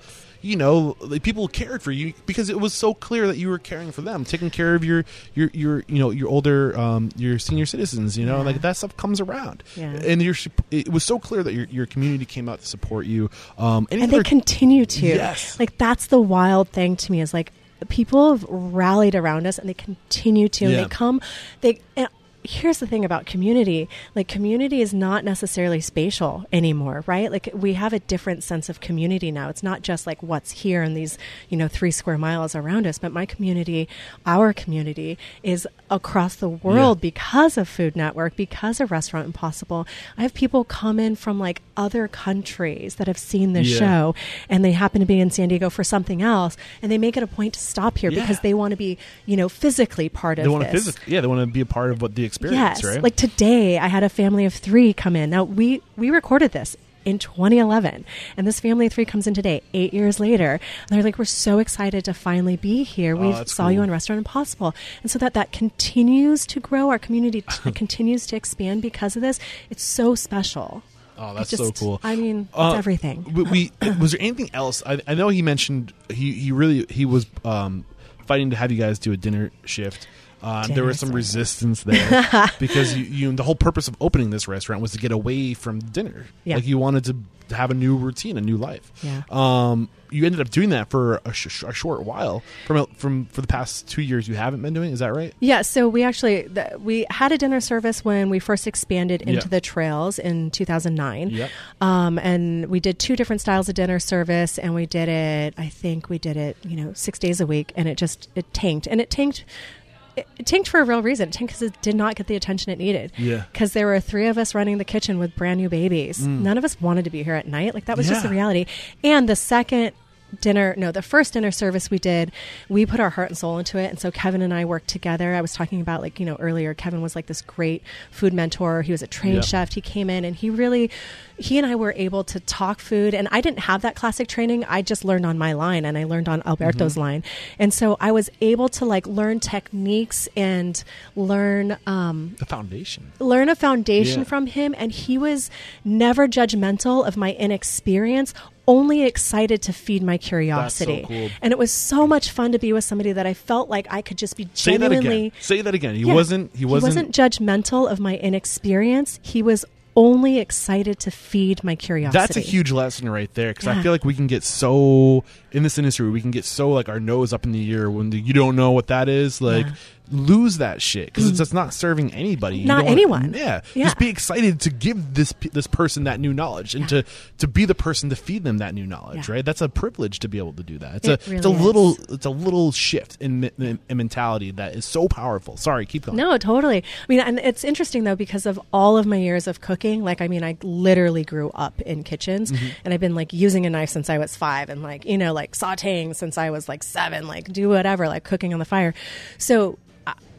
I- was able to like keep up with him, and I think he was surprised. You know what I mean? Like Yeah. we could cook on the line together. We cooked dinners together forever, you know, and we kind of like created this really like fun food atmosphere where we'd be like, "Let's try this, Yeah. let's do that," you know, like, and he would he would be able to create in a way that in other jobs he wasn't allowed to. Yeah. You know what I mean? Because oh, let's keep this narrow focus. So at dinner we just like went off. Yeah. So we ended up creating what I would call a fine diner um, menu, and it was too much. So- it was too much too soon. So Okay. there's a there's an area of San Diego. There's like North Park and Little Italy, and it's like where all the like the fun Yeah. dining at night happens. We had a North Park Little Italy menu in 2007 or 2009 in San Carlos. yeah nobody knew Your what to do with wasn't it. ready for it No, we were. Yeah. s I mean, we were years ahead of our time Yeah. and ten miles too far east. Yeah. like out here, that kind of menu is only happening with any level of success now. Yeah. So because of that, we were like that hurt my soul because we loved. Well, you said we it like doing. we failed. Like like that's even like when you're when Robert was talking to you, like, we failed. Like, No, we was failed so hard. We failed. We don't want to go back there. Like you, it almost Yeah. felt like you were still like burnt. from that. Like you, I like the- The, scars were still there and they weren't quite healed yet. I was. point. I was burnt because I put my heart and soul into that Yeah. menu. Like it was. Uh, it was everything. It was Yeah. what I knew to be true about food. Yeah. Right. Like it's what I cared about. It was my ego. Yeah. Right. I, I learned a valuable lesson between when Kevin and I did the dinner services together and when I did dinner service, um, you know, through Restaurant Impossible, Yeah. which was my ego means this much when it comes to profitability. Mm. Yeah. It so means true. nothing Yeah. to me. There How are probably five. from that. then? Well, there, Sorry. uh, I want to know what's uh, very simply. I care about making money so I can pay for my kids to go to college. Right? Like that's it. It's a very easy Yeah. formula for me now. So I go, okay, I hate hash out of a can. I think that stuff's disgusting. it smells like dog food when I open it. People love it. I sell a ton of it. Okay, it stays on my menu. Yeah. Like it offends me to cook it when I'm on the line, but I don't care. It's it's what Like, your people want. You it's know. yeah, it's all about my market. You So if put your my ego market aside. demands demands this, I'm going to deliver. So Robert Irvine brought us this dinner menu. I was resistant to the dinner menu. I was resistant to doing dinner, but you know what? We did it, and within a week, five items fell off the menu. Why? Because it didn't work for this market. I wasn't going to throw another case of heirloom tomatoes away. Mm. Yeah. That wreck- wrecked my heart. Were you resentful when he came and said you have to go to, to nights? no, okay, listen, because TV isn't always what TV looks like. I was resentful three weeks before that when they sent me the order list that I needed to order from the you know food purveyor, and I literally called the producer and I was like, I thought I told you no dinner. I thought I had this conversation with you. I was crystal clear with this about you. I'm like, this is dinner food. I'm not ordering the food. You can't make me order the food. She's like, well, then we won't come. I was like, I hate you so much right now. so like, yeah, I was super bitter. I had a couple weeks to get over it. Um, and I was like, you know what? Whatever. If this is what I have to do to do this show, we can always stop doing Yeah. it. But another again? I think another lesson you put your you put your ego aside. Like you know, you thought about the greater good in the situation. like you knew that this was going to be a PR. it was worth the opportunity. I'd say stunt, but in a sense, you know, like you knew that you were going to draw a lot of attention onto your business that Yeah. you need. I could like, have no, I had no idea how much attention it was going to get us immediately because our show was different yet again from many other shows because we ended up on the most popular morning um, radio show. Oh, wow. So that reaches tens of thousands of Oh, people that's right. every morning in their car. because Yeah. So we it did that radio show. sh- yeah, with Robert, he brought you on the show to Yeah. create hype, right? It, right, exactly. And it did. So we weren't busy three months later when it aired. We were like the gates. stupid, insane. I can't breathe. I hired 13 people five days later. 13 people five days later. Wow, Busy. that's crazy. So we shot Sunday, Monday, Tuesday. I shut it all down on Wednesday. I was like, I'm sorry, we need to sleep. We're taking a day. Also, I didn't have a single recipe for a single item on the dinner menu. oh my gosh. And I so how's like, your how's yo. your voice doing right now? By the way, I know I'm raspy. I'm No, sorry. It's just going to get raspier. It's fine. I'm going to I- I take just- a drink of water. I'm looking down. We're at like almost uh, a minute or an hour and 15 minutes of recording time right so now. talky. We haven't even gotten into what has happened since then. How? Because you've continued. You mean you grew initially, right? And I, I got did. here at like 10 a.m. this morning. And I was like, "There's no way I'm going in there right now." Oh, did you really? Yeah, because I Oh. wanted to. It was jammed. Granted, you know, it's Saturday morning, right? It's going to be your, probably one of your busiest days. I'm assuming. It is. Saturday It is morning. one of our busiest days. It's uh, you know, it rivals Sunday, but Sunday we do twenty percent more business. So we had an hour wait at ten a.m. Yeah, yeah. Yeah. So you mean this this show aired uh 2011. Yeah. Here we are, eight years later, still going strong and growing. Strong so and growing. Yeah. So we killed dinner. So we did dinner until almost it was. It'll be three years ago this January. Um, basically, labor went up. Um, so labor went from eight dollars an hour to eleven dollars an minimum hour. Minimum wage, right? Yeah, minimum wage, Yeah. eight dollars an hour to eleven dollars an hour. And so here's the other thing: is that a rising tide raises all boats. It's not just my front of the house servers that get that raise, and the you know the cooks and everyone else are like, hey yo, What about us? they went up, Yeah. we're going up, you Yeah. know, and that's right. That's that is fair, Absolutely. and that is good. And I, I honestly don't have a problem with a living wage in the state of California. I think that you know labor going up is great, but I also know that causes inflama- er, inflammation. That's what it feels like, inflation. Yeah. So, and that, that that's fine. Uh, you know, we deal with it. But the reality of that was that instantly dinner went from being profitable enough for me to pay for a sous chef and pay for an assistant manager full time to help manage those shifts to me being like, oh, wow, yeah, that's not really going to work. So I went from having those two people, I had to lay off my sous chef and lay off my whole dinner staff What made, what, why did it stop working? uh, because that's how much it costs. I mean, you're talking a dollar an hour across things. So if we had any shortfalls at dinner, breakfast always buffered that. Yeah. Breakfast and lunch, right? Because we were so profitable for Yeah. breakfast and lunch. And really, ultimately, the year that I was looking at it, it gave me the opportunity to look at it just from a numbers perspective and say, why would I jeopardize the hard work that we do from 7 a.m. to 3 p.m., where we make this much profit and we have this much volume to save this? Mm. What's the point? And- uh, And, and- this and this thing that I hate. was that, that was Like- I was just gonna say like the other thing that's glaringly obvious is that mm. your heart wasn't in dinner. No. It- your your heart it was it was strictly a profitability thing. It was. and when you chase money, you know, like it does it doesn't fulfill you. You know, it, it, it it's, and when I chase money, it doesn't Yeah, fulfill me. When somebody says, "What does success look like to you?" Money is not a big part of the equation. Money is important because it allows you to do stuff, Take care of people. right, and take Yeah. care of people, and and like live life the way it feels fulfilling to you, Yeah. right? Um, but I. But at this I, point, I'm not, not- motivated by like a dollar amount in the bank. You know what I mean? Yeah. It's just not. It wasn't what I needed. in so 2011, you needed it to. I needed it to, like, flow to pay my electric bill, Exactly. like- 2019, when you know you've increased your sales uh, for Yeah. breakfast and lunch so much that you can, why why do you know? Yeah. And then I'm able to Bounce, right? focus on the day parts that actually perform. And so despite losing an entire day part, right? Like I lost dinner, a Yeah. dinner service. That's that's even on slower nights. It's still a decent amount of money because my per person average is way higher. Mm-hmm. Yeah. So even losing that, I never lost a dollar of sales. Wow. That tells you something. Well- Mm-hmm. I was able to take my energy and focus and ideas and everything and training, all of that, put it into my breakfast and lunch staff and into my breakfast and lunch service and into my breakfast and lunch marketing and just grow it. So we've actually had bigger years of growth since we got rid of dinner than we ever have had in the past. And one thing that you mentioned, we- we started this conversation by staying in your lane, right? Mm-hmm. Picking a lane and, and doing one thing better than everybody else, Yeah. um, and owning that one thing. Um, so the other thing that has come from getting rid of dinner services, having that additional bandwidth to focus on marketing, like you said, to Yeah. really promote. So, what steps did you take to start promoting your breakfast and lunch? We haven't even talked about you Yeah. being on to, um, Food Network Star. Food Network Star 2013. Store. I know, weird. I mean, we're, I mean, I, do you have a hard stop? I want to. I It's, it's almost I three thirty right now. I'm, okay, I'm cool, good. Actually, let me. I'll just double check. I'm solid. sweet. Kids are safe. We're good. All right, I won't. I won't abuse your, your time too much, but if you're willing to go, I'm, I'm willing to listen. I am. If other people want to still I'm listen. sure, I'm hey, don't leave. so, um, so uh, the last question was, what things did you start to do to market your business to to con- to have that level of continued growth?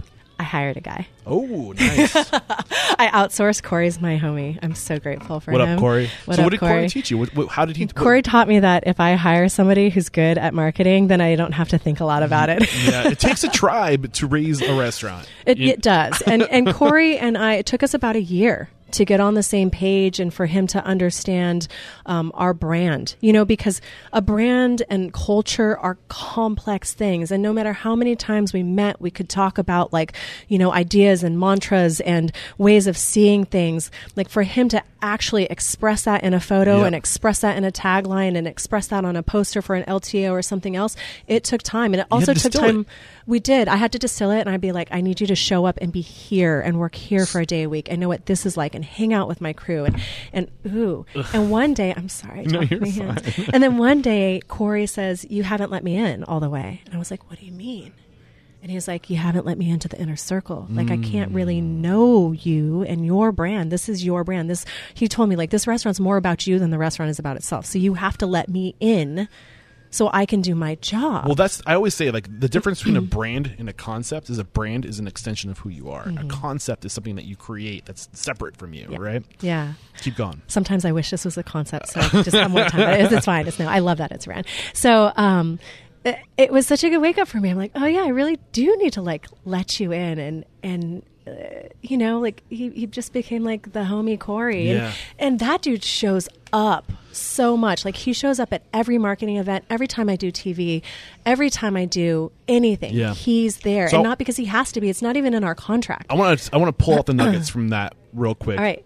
Outsource. I love that word, by the way. It's one of my favorite words. Out- nuggets? outsource? No, nuggets. Oh yeah, nug- nuggets of knowledge right here, dropping bombs of knowledge, nuggets of knowledge. So, but you outsource. You found somebody who was in their lane, and you brought them onto your team. I did. And the other thing is, you got to find out who you are because your your restaurant is an extension of who you are. So you need to learn to you need to you know identify who you are. You need to distill who you are, so you can better communicate those those unique selling propositions. Yeah. Right. Yeah. Um, and he helps you do that.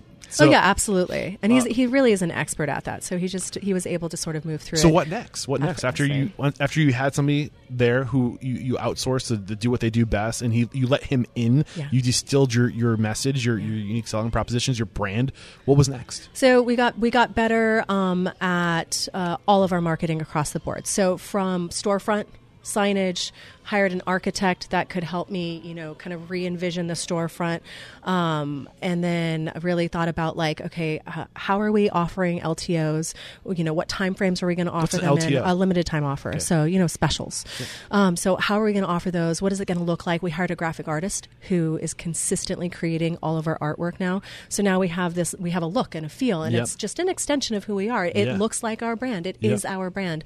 Um, and then you know, making sure that we're using our four walls marketing as much as we possibly four can. walls four marketing? walls marketing is everything inside of these four walls, right? So my favorite type of marketing. me too. I think it's really effective because you're already you're just educating your fans. It's also the right? least expensive type of marketing. Yes, um, and one that I think you can measure it a little bit Yeah. more. Um, you know, so we make sure that we have things like you know like table tents, um, but we have to kind of balance that because we already have so much stuff on the table. So you know, we just kind of like play with things. Um, we, we've reorganized us. We've done more merch because Corey's helping to drive that, which is so amazing. Um, so that again, uh, merchandise is four walls marketing, but it's also an extension of us in somebody else's home. Are now wearing your brand. They're wearing our brand. They're you know they're drinking from our cups. And So what things are you doing to get about it. people to to to you know uh, share the swag to promote the swag? Are you doing anything along those lines? No, or- Corey's always pushing me. So like these are things I have to make decisions Okay. about because also like shipping, like we don't have a direct um what is it like direct ship, right? Where somebody Yeah. else can ship it for us. And so shipping's kind of expensive. Yeah. So we're having a hard time like figuring out like what do I do with mugs because they don't ship well, they're bulky, whatever. So Well, we there's also companies today now that literally serve as like shippers, right? logistics. Um, Oh. So like you go, I can't. None of them are coming to mind right now, but you can go and like design a mug, design a T-shirt, and then basically once you're cool with what those designs are, when somebody clicks to order, the other the company that that you Yeah. desi- like they'll, they'll handle the, the, the so you never actually yeah, it's a direct to ship yeah yeah. Um, Like a or drop ship companies. Maybe, My brother's yeah. involved in all Okay. of this. So, um, but doing it from mugs is harder. Doing it with like other things is a little bit easier. Like shirts, it's easier to do that. Like I can I can do that with shirts. We actually have that set up Okay. for the shirts that we sell. Um, so yeah, there, there's things like that. You know, so some of that stuff in here, and then we have all of our social media marketing. Um, and so the way we do that, you know, Corey manages all of that. You know, we do Instagram. Um, I think he still does Twitter. I don't really care about Twitter. Sorry, Twitter people. Uh, I think Twitter is kind of fading. Yeah. Um, Yeah. And then uh, he manages Facebook because I don't live in the place of the Book of Faces. I don't Um, either live on social media. That it's it's it's a chore for me for sure. Some people Yeah. love it, bless their souls. Yeah, I like Instagram. I, I manage my own, Yeah. like the SPK Cooks, my public Instagram account. Um, I manage that. Corey manages my public Facebook account, um, and I'm, I'm really transparent with people about that. Like my friends will come in and be like, "I saw you post on Facebook," and I was like, "Girl, that wasn't me." Um, so Well, I think it's good to be transparent about it and to be. I mean, we're getting to a point now where there- there's just too much. I think expected from a restaurant operator to, be, to wear all these hats, you know. And it's not. I, I think Corey said something that's really powerful. You gotta let me in. Yeah. And as long as you let whoever's doing those things into your fine. inner circle, Yeah. and they're a part of the brand because they're part because they're not. You're not outsourcing a like a separate identity. Yeah. You're basically just hiring. A, you're hiring a new team member. Exactly. Oh, yeah, absolutely. gotta He's part of our it like that. management team. Exactly. Hundred percent. Like we call him our marketing manager. that has to be within. Yeah, and I uh, think that's one of the key things that people lose when they outsource. There's like, oh, like you know, you put together a few images and keep our our, our Instagram fresh. so much bigger than it that. has to be. He's speaking with my voice. Yes. I'm paying him to speak as me. Yeah. So like, and there there always has to be this accountability. So for a long time, it was like, hey, send me what you're going to post. Like you Yeah. can't post until I, uh, you know, I approve it. Yeah. And now we're at a point where like we're at a good clip, Trust and him. he can. I trust him. He knows what I'm looking for. Um, you know, but I still I'm still watching. Yeah. You know, and so if there's something that's a little off, like it can be two words. So was like, all- hey, change this to that, and he gets it done. Was this all going down before or after you went back on the Food Network for uh, the Food Network Star, the next Food Network oh my gosh. Oh, this I hired Corey after Food Network Star for sure. Okay. Well, I'm sure Because I wasn't even on social media until after that. You used to wearing those wearable mics. Is I what am. I am. I'm so used to wearing like a TV mic, right? A little lav mic right here. bagging so, my microphone yeah, right now. so yeah, I'm. I um. I didn't hire Corey until after that because I didn't do social media at all, like Yeah. in any way, shape, or form, except for a Facebook account for the restaurant because somebody who worked for Facebook, who's ended up being a really great friend, she was in charge of um, what's it called? Um, oh my gosh. I can't even remember. What all it's called. Anyways, her name's Sarah. She's super badass. So she was on the executive team for Facebook, and her parents live in the neighborhood. Nice. And so she was like, uh, "You need a Facebook page." I was like, "I don't." You want to do it? I said that, and she was like, "Yes." So she set it up for me, and then there it was, and I like kind of did stuff on it every once in a while when I'd be like, "Oh, I should log into that thing." um, and so anyhow, uh, I ended up on Food Network Stars. So what happened is I was on the fiftieth. You- we were the fourth out of 12 people. You made it to the fourth cut, right? I did. I made it to the last cut. I was on all eleven episodes. Oh, wow. So That's um, great. I mean, I, you didn't win, but at the same time, that's four episodes of promotion. Oh no, eleven episodes. 11 episodes. Sorry, I was I on. I I was on You're every the- single episode. I Yeah. won nine out of eleven competitions. It's cool. That's pretty awesome. It was kind of amazing. Yeah. It was a really great time. You know what it was? It was a time for me to learn about myself. Like Mm. What in a way I never about had. yourself? I learned that I am really good at playing games. I'm like, oh, you have a game. This is what we have to do. That's how you win. I got this. Um, You're good at listening to the rules. I am bet. good at listening to the rules and also listening to the rules because what they whatever rules they like whatever rules are missing like I'd find the holes. Mm, the loop. I'd find the loop every time. Nice. They're like, "Oh, you have you have to make a cheesecake and you only have this much time or you have to make this." And I'm like, "I want to make the cheesecake." They're like, "You only have this much time." I'm like, "Um, hey, uh cuz I know how the schedule goes. I'm like, "Are we going to break for lunch?" After we're done, they're like, "Yeah." I'm like, "Can we ask you how to handle our food in any way we want at the break?" They're like, "Yeah." I was like, "Awesome." Cool, Ah. because I'm gonna make a cheesecake, and y'all need to put that shit in the freezer. like, you know what I mean? Like, it's so like Yeah. it's about being smarter than the guy next to you. It's not about being the better cook necessarily, or about being the better host. Ultimately, it was. You see that all the time in these shows. I don't watch a ton of the shows, Yeah. but it, so, so many times people get disqualified because they didn't follow the rules. And like, oh, like you didn't, you know, this, that that's delicious, but sorry, like you broke the rules and the cut. I'm really good at following the rules, and I'm really It's good at breaking lesson. them. Yeah. Ooh. That's it. Like you Yeah. have to be able to do both. You have to know which rules you can break, or where you can bend that nobody else is looking. Sounds like you're friends with Bill Belichick, I don't. I don't. know Patriots. Who's Patriots uh, uh, head coach, I suck. who's at, I suck who's always accused of being a cheater. Oh, Yeah. no. So, like, it's not about cheating. It's about knowing, like, it's about knowing solidly what are the rules. It's creating a slight edge. and then knowing where you find your Yeah, edge. yeah. But I think that's a way you win in anything. Exactly. Right? Where, like, where's my edge in business? Okay, my edge in business? Personality. It, it is. It's about, but it's not personality for just me. It's Yeah. Mm. about personality for my whole team. People are like, you have the best employees. How do you hire them? And I say, you know what? I don't hire skills. I hire people. Mm. Because I can't fix that by the time they get here. I love it. Are you a, are you a genuine person? Do you care about other people? Yeah. I can teach, don't know. I can never fix, don't care. Yeah. Is there? I mean, I can't believe we're. I think we're uh, on the timeline. We're like 2013, 2014 now. 2013 Food Network star, super Yeah. amazing experience. Don't win, come home. You ready for this? Damaris Phillips, who's the most amazing human and did win, and I'm so stoked that it was her. Um, she was filming her um, first week of you know the show that she Yeah. won having. And i had just come home from traveling because you know when you do that you get like tons of opportunities to travel and cook for different people and be in different places. So i was on the road two three weeks out of the month after that. I mean like i was constantly Yeah. traveling. It was awesome but also hard because i had little kids. Um, so i come home from a trip and i, I literally just pulled into my driveway and my manager uh, at the time she calls and she was like um, the wall is mushy. Like, what do you mean the wall is mushy? What does that mean? She's like, um, we just like put a foot through a wall. And I'm like, I need you to get a knife and cut that wall open. what? Get a steak knife and saw. yeah. So much water. Oh my gosh. So a pipe had burst oh man. and we had a catastrophic flood. So I lost on the other side, the original side of the restaurant, from um, 15 feet in. Uh, all the way through the entire, um, you know, dining area, through the entire service station, my dish pit, and my walk-in. Wow. So at one point, you could stand almost at the front door and see out to the back dock. Wow. It was Insurance? catastrophic. It was the literal best insurance ex- i- um, experience that anyone could ever ask for. I know people are always like, "Oh, insurance." I'm like, I don't know how or why, but I am forever grateful for the insurance like experience I had. They, you know what? I went to him and I said, "I just need to know that I can put this back together and then I can pay my team."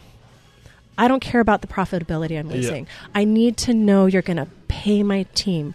I know you can't pay them any more than the tips that they claimed, right? Like they get paid based on their history of what they're making, but I need to know they're going to get paid. These are real people's lives. It's not just mine. Mm. I had 20 something employees at the time. And he comes back with, all right. I mean, and I was super chill during like, I mean, I was chill as in Yeah. like I was like crying a lot, but As but- chill as one can be. as chill as one could be Yeah. when like you've lost your Yeah. restaurant and you're down, you're not making any money, and all these people still have to get paid, Exactly. right? Um, so, which element of your insurance did you have that allowed you to recover from this? Like, what parts of the do you remember? Like a the, like the type of insurance you had. God, it was my umbrella coverage, and I had I I had a Lost line on there maybe? for lost wages, and so There's I think that making sure that you check you check line items on your insurance because you know you're going to have a catastrophe, Yeah. not because you're hoping you don't have that one. Like, know it's going to happen to you at some point, Yep. whether it's a flood or a fire, or like now they have uh, EPLI coverage. You know, like in case you have an employment, um, you know, issue and you need to be able to defend yourself in court. You know, and you can get like coverage for that. There's just so many different ways to get coverage. Yeah. and like an ounce of prevention is totally worth way. it. It goes a really long Yeah. way. And so I had, I had great coverage and I, I pretty much maximized it during that time. I mean, we were out an absurd amount of money. I was down for seven weeks. So, and did, then you, did you get that lost weight, the lost revenue covered too? they did cover the lost See, revenue these too. are big things to have. So I did a whole episode. I can't remember. I forgive me. I can't remember the name of the gentleman that I had on the show, but he's an expert on restaurants.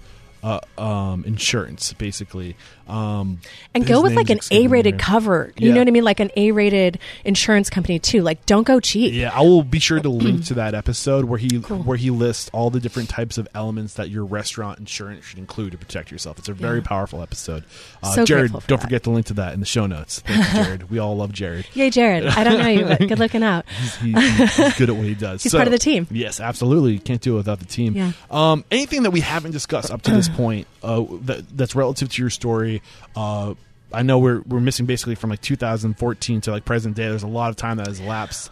Uh, anything that's worth stories worth bringing to the surface that we can learn from before we start to go to the, the speed round. Well, I think you know your name is Restaurant Unstoppable, right? The name Yeah. of the, the podcast is Restaurant Unstoppable. So when we had to hard stop um, and had that flood, it taught me a lot of things because we were done. We were down. Yeah. There was nothing moving, no moving parts. Literally, Yeah. wasn't selling.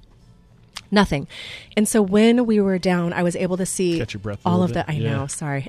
no, I'm talking about catching your breath in. Uh, Oh, I'm trying to catch my breath here too. But um, we were. I was able to see all the pieces that were broken. Mm. I was able to see like where we were broken in training because I had the time to look at it. Yeah.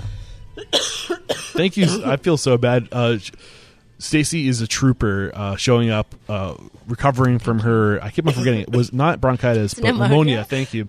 Uh, so we're gonna give her a, a second to. Oh rec- man, so sorry. No, Yeah, I was like, I was doing good. You're all a of a sudden. trooper. You're a trooper. Okay, so the restaurant was down for that seven weeks. We figured out the places it was broken, and then during that time, we also were burglarized. Oh my gosh.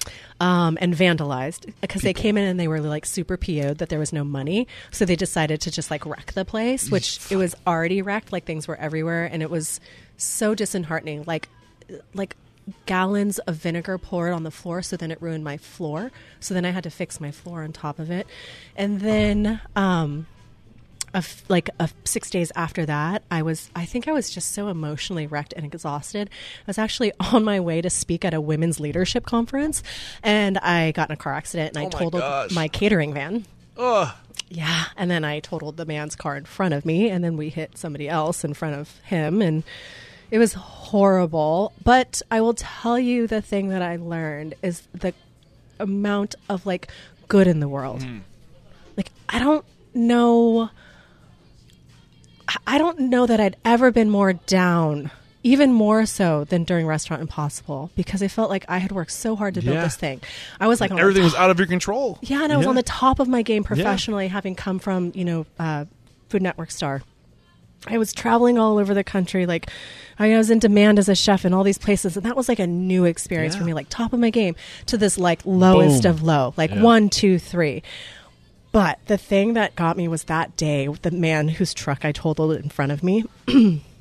he comes to my window and he was like the baby where's the baby is the baby okay and i like literally had to be like is my baby in the car like and he'd seen the car seat fly Oh. And i was like she's not here she's not in the car she's okay I broke my wrist but like everything else was fine and he was like okay then we're good yeah. and i'm like dude i just freaking totaled your car Yeah, but and totaled my car. And I was like, this will heal, whatever. And we hit this poor guy, and the poor guy in front of us, he'd just gotten his car back Oh, from having been in another rear end Oh. accident.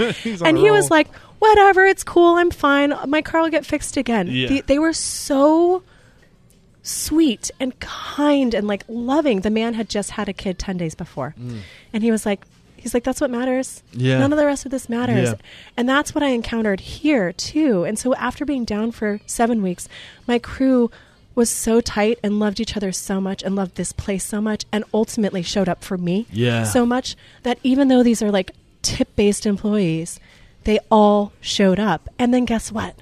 The community all showed up. I love it. And our sales went up 15% after we reopened the doors and they never dipped.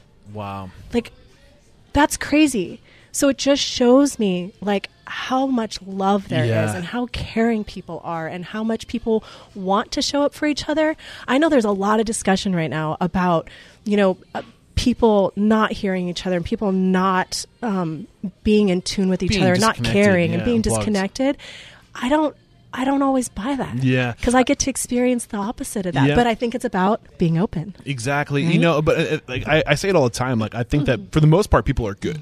For the Yeah. most part, people are good, and we're gonna have that that like that douchebag, that dick, that, that, that person that's just gonna like. There's gonna be these people that will vandalize, and they're like twenty percent. Mm-hmm. You know, and don't let that twenty percent ruin you because when they have ruined you, they've won. They're pulling you to their side. They're gonna make you less less trusting. And well and whatever their attitude is Yeah. it has nothing to do with you ultimately you know what i mean Exactly, but the thing is, you have to have that mentality that most people are good because if once you once you've lost hope, then you you've gone to the other side because you're less likely to help the next person. You know what I'm saying? Yeah. So I love that. Um, one question. Well, actually, before I ask that question, is there anything that you want to bring as far as like your story, your knowledge, anything, any uh, thing that's near and dear to your heart right now that you want to create awareness around before starting to go to the speed round?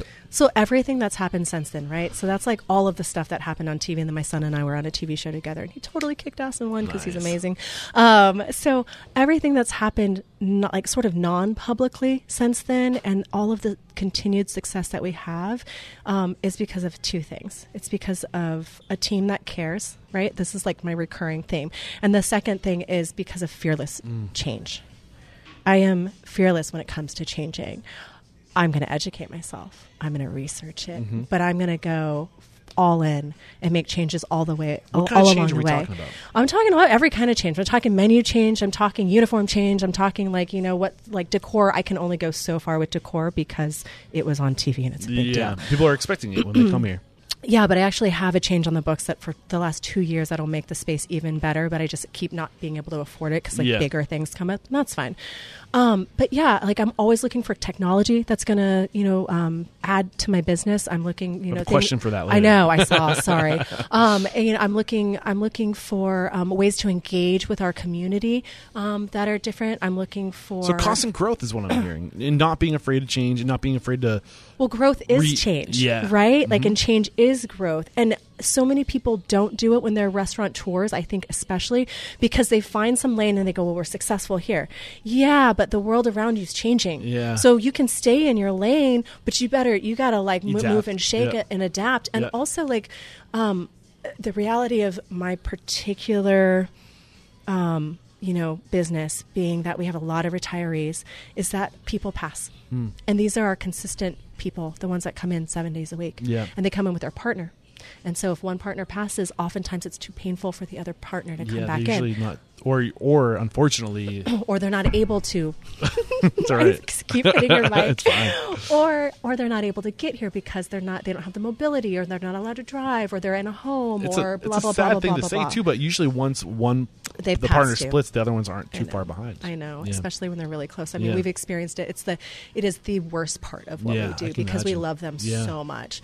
So that's that's a real deal. Like I have attrition when it comes to our guests in a way that other restaurants Yeah. don't. So I'm constantly like wooing the young people. Well, I'm like, I need that like, you know, that sexy like 18 to 35 demographic. But even more than like, cause that's good. That fills me in and in like the weekends and these other spots. But even more than that, I need the young families. So I have to market to them appeal to differently. them. Yeah. Yeah, so then I'm always looking like how do I how do I do that? Like does that mean I need to change my uniform? Does that need, mean I need to do this? So I'm constantly asking myself questions like Mm-hmm. what direction am I driving in? Like right now I'm really expanding our vegan options because it's Mm-hmm. That's something right somehow that like I've become known for over time, and, and the reason why is that we're just very open to anybody with any kind of food restriction. And so vegans started coming here, and then I was like, well, yeah, I'll make you a, a vegan patty from scratch because I don't believe in like the processed food. It's real hard for Yeah. me.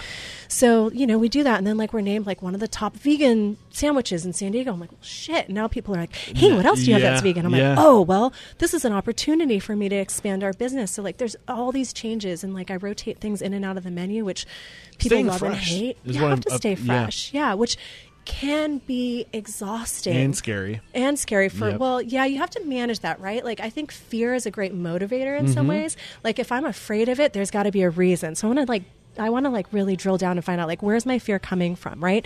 Is it fear because like I'm afraid it's going to take me a lot of time and pull me away from my family? A- am I afraid because I think that it's going to cost me a lot of money and I'm not going to get a good, you know, return on investment? Like where is it coming from? So if I can like nail that down, I can explore like is this a is you, this a healthy you take the fear? strangeness out of it. You explore, like you, whatever it is that's scary, you lean into the fear. You lean into the what the scary stuff. Listen, I live a life that's all about healthy risks. Nice. So like I jump out of airplanes for fun. Like There this is just like I like, you know, ride I motorcycles. We're good.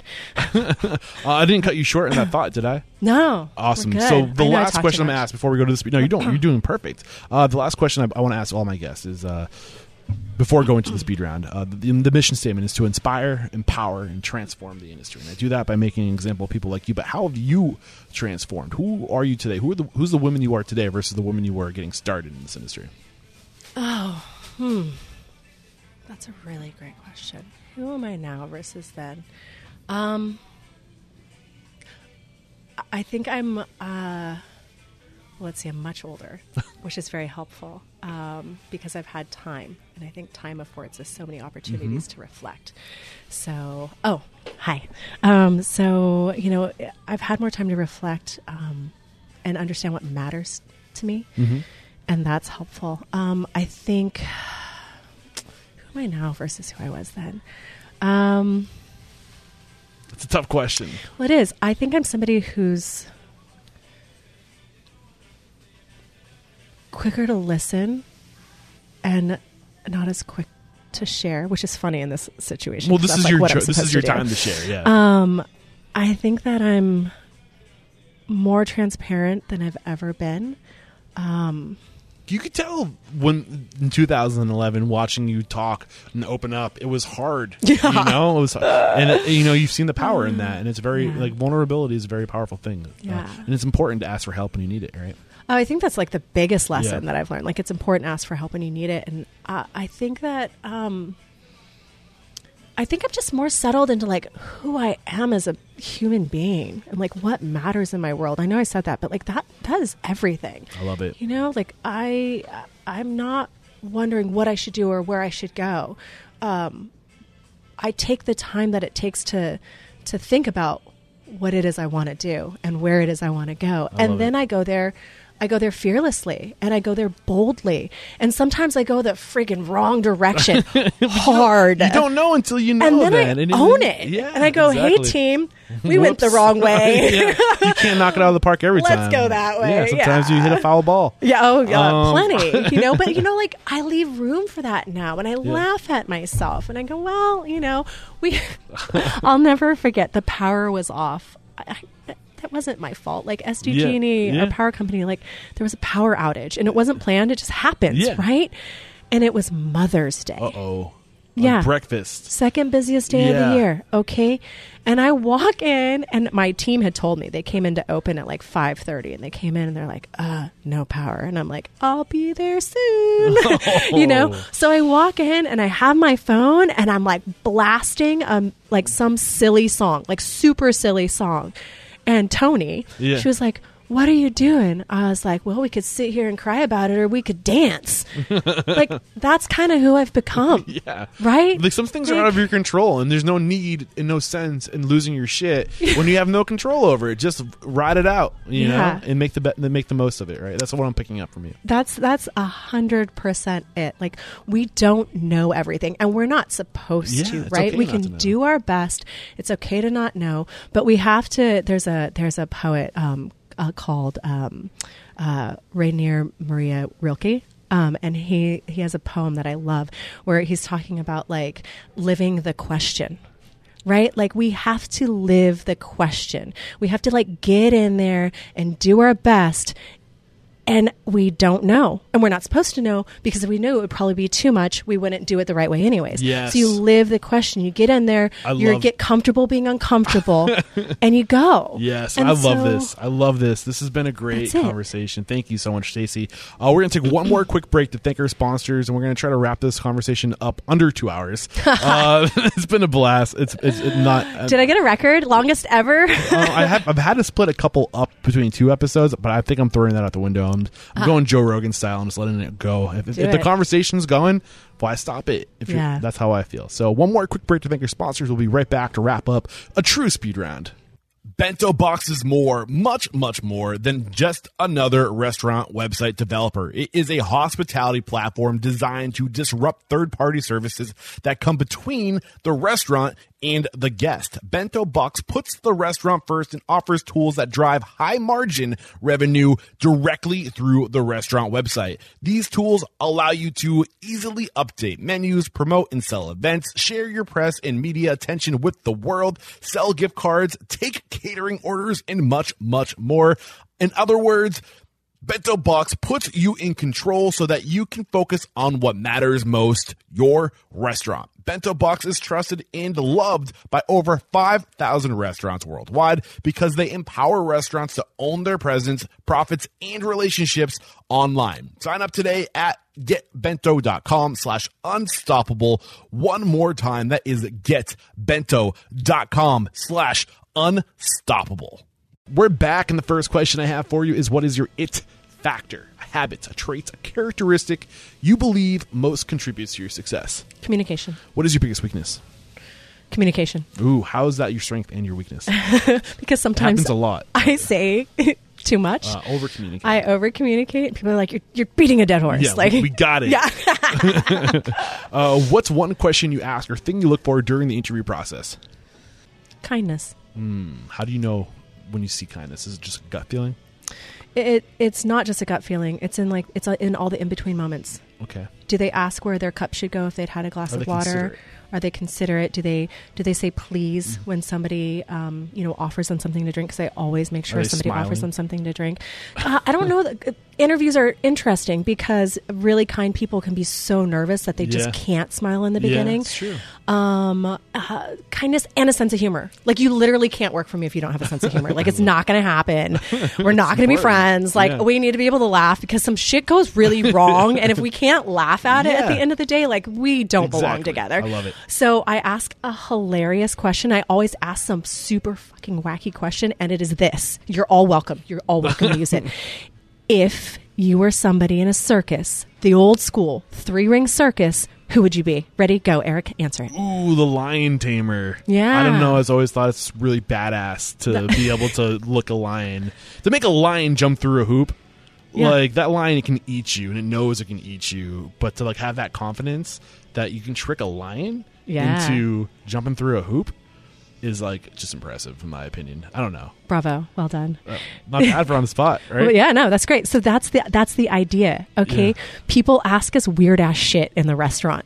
And you got to be able to come up with an answer and have a smile on your face when you're it. doing it. so I ask people the weirdest questions to see how they behave when they're uncomfortable. Ah, that's cool. I like it. So The next question is what is your biggest challenge today? time, How are you managing time? Just yeah, how am I managing it? How much I have, where I spend it. So how are you com- how are you combating that challenge? It's different every day. It's di- literally different every day. I also um, have switched over to like everything being electronic for me. So I track everything electronically. I have my, my I use Todoist to keep my lists. I use Todoist for my management team to delegate out to them, so I can you know track what they're doing and they can respond to me on projects and that kind of thing. There's a question for technology, but I'll ask now Oh, real quick. Yeah. Um, and then we can come back to the technology question later. But what what list tools are you using? So I use Todoist, and then I use um, reminders in my iPhone. I, I'm constantly telling Siri to remind Yeah. me. She's my favorite personal assistant. She's kind of got a bitchy voice, but I'm like, "Yo, Siri, uh, remind me to call this person tomorrow or make this gift certificate." So I can be on the spot and get something done. I'm not going to lose a piece of paper, right? So um, I I use the heck out of Siri. Mm-hmm. Um, my calendar is everything because I can share it with my family. I don't even know what I'm doing the next day anymore. Until, Um, Literally. until the night before. I'm like, what's tomorrow Yeah. look like? Oh, cool. Exactly. so all of those things are huge, Yeah. and then um, we are utilizing um, you know technology for time management in the restaurant as well. So we switched over to Toast as our point of sale system this year. We added Yelp um, waitlist, which is really helping us with our efficiency, efficiencies. Excuse me, at the host stand, and that's really helping We'll us communicate better with I'm, our. I'm going to put that in the back burner Cool. because I want to pull back layers in that. But let's get to the next question, which is share one code of conduct or behavior you teach your team. This is a core value, a way to be. A way to be a core value. Okay, so the very first thing that we talk about in orientation is that we give vintage, like our, our goal is to provide vintage hospitality to our guests. And so then I talk about what that means. Vintage hospitality is like that old school gas station attendant hospitality where like Johnny comes out to the car and he's filling you up with gas, but in the meantime, he's also like asking you how, you know, how your son is and how that baseball game went. And he's like washing your window at the same time. And he's like, hey, you know, pop your trunk and, or pop your hood. You know, you pop your hood and he's like, oh, you're low on some washer fluid. Let me get that for you and top it off. And, you know, in the meantime, you came there for gas. Yeah. That's it. But what you had was a genuine interaction with somebody who cares about you. I love it. So they're going above and beyond, but it's not above and beyond. It's just what they do. I love it. So- Beautiful stuff. Share one uh, uncommon standard of service you teach your team. So maybe this is a double dipper. I don't know. Yeah. The last one was kind of close to this, but something that you do within your four walls, that four wall marketing that we were talking about earlier, to go above and beyond what's expected from the guest. Um, so when it's slower and we're not just like literally running to get things where they need to be, my favorite thing to do is challenge my team to learn three new names. So like that's hey, how do you track that? So I don't. I just I ask them to tell me. Who, so whose names did you learn? And Okay. tell me about them. So that's that's that thing where I'm pushing them. just keeps to them top of mind, find- right? Yeah, Yeah. I'm pushing them to find that way to like create vintage hospitality because vintage hospitality doesn't exist in a vacuum. It exists because we are connecting. Yeah. Mm-hmm. Because we are creating it on a day to day basis, on a, on a guest to guest basis. I love it. Share one book that's a must read to make us a better person or restaurant operator. Holy cow! I read a lot. I know it's gonna be tough to pick one, right? Oh, I don't like picking one. Pick I suck. Okay, great. Um, all right. So I, because I came up in this corporate zone and it's what we did, I find them very helpful. I think One Minute Manager is still It's a classic. book. It's such a great thing. And it's because my team, like, they manage their own sections, they manage their own part of the business. I tell them all the time, like, you are the business. Yeah. So um, I think that is such an awesome book and it's so easy and Yeah. fast, Yeah. right? Um, I think it's literally like a one hour audio book. Where listen, it's fast, or maybe it's two hours. It's like it's. I Um, don't know. I don't audio. Oh, really? So, so for me, it's like a super fast Yeah, read. You know, you like book. flip through. It's a short book. It has like ten examples of the same thing in every chapter, so Yeah. you can just kind of skim. um, but you walk away feeling like, oh, you know, you just kind of get it more. Um, there's that, and then like on a personal note, um, I think that you know to make you a better person, uh, I think that Mark Nepo's Book of Awakening Mm. is just an awesome daily read. So it's got like little short excerpts about life or ponderings. Um, he went through having you know cancer treatments, and it was just kind of like his journal from that time. So it really, it, it's like things to give you pause during the day, ways to think about life. Um, you know, ideas to journal about or meditate about or whatever. Um, I meditate every day. It makes my life a whole different life. Um, How do you find time?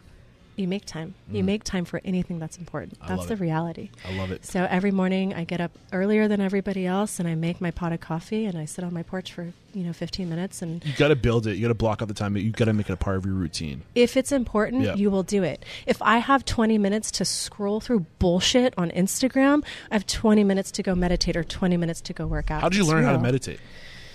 Um, my, my I- dad taught me when I was really young, Okay. and then I kind of walked away from it. I did it in college, right? Because it's super stressful, and then I walked away from it from a, for a really long time, and then um, I maybe What is that approach nine months ago use? had a had a friend.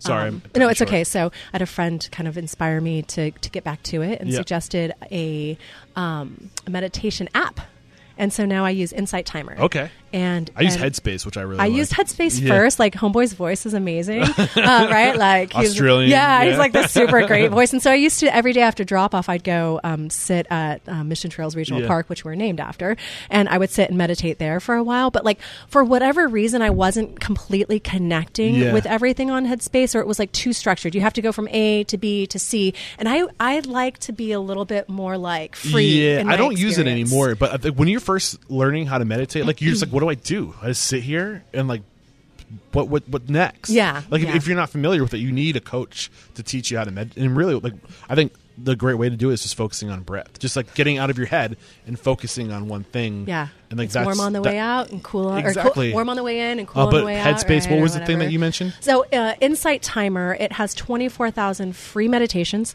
and many of them are guided. Then there's also like soundscapes. So, once you kind of like get into the zone where you're meditating um, with a little bit, you know, more ease and you're more practiced at it, you can also just set up a timer with some sounds and things that you like in the background and do that. Um, there are courses, but then you have to pay for the premium, Yeah. which I totally did because I was like, worth every dime. um, and so then there's courses that you can do with like different teachers. You can follow teachers. You can bookmark things that you love. So it's just like this endless. It's kind of like podcasting. Like there's like all of this knowledge base, and it's just there to like help you grow and also like give you a space to like.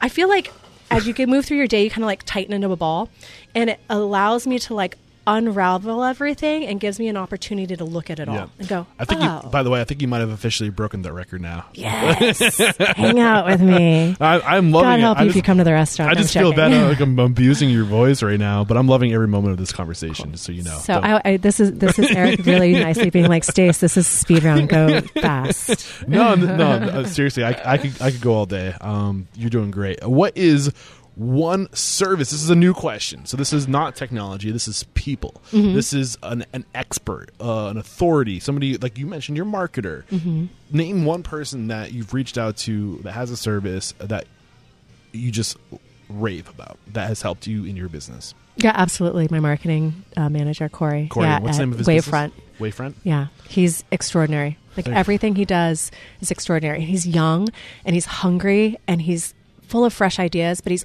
always reaching to learn.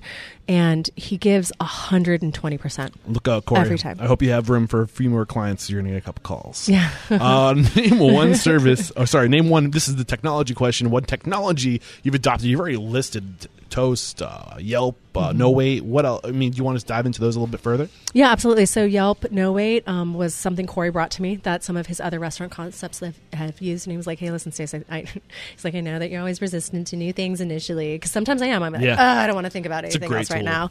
He's like, just take a look at this. Like, here's a. He knows me too. He's like, snapshots Yeah. read these three things. And Yeah. I'm like, oh yeah, cool. Like, let's set up a meeting. I have time next week. Great. Okay.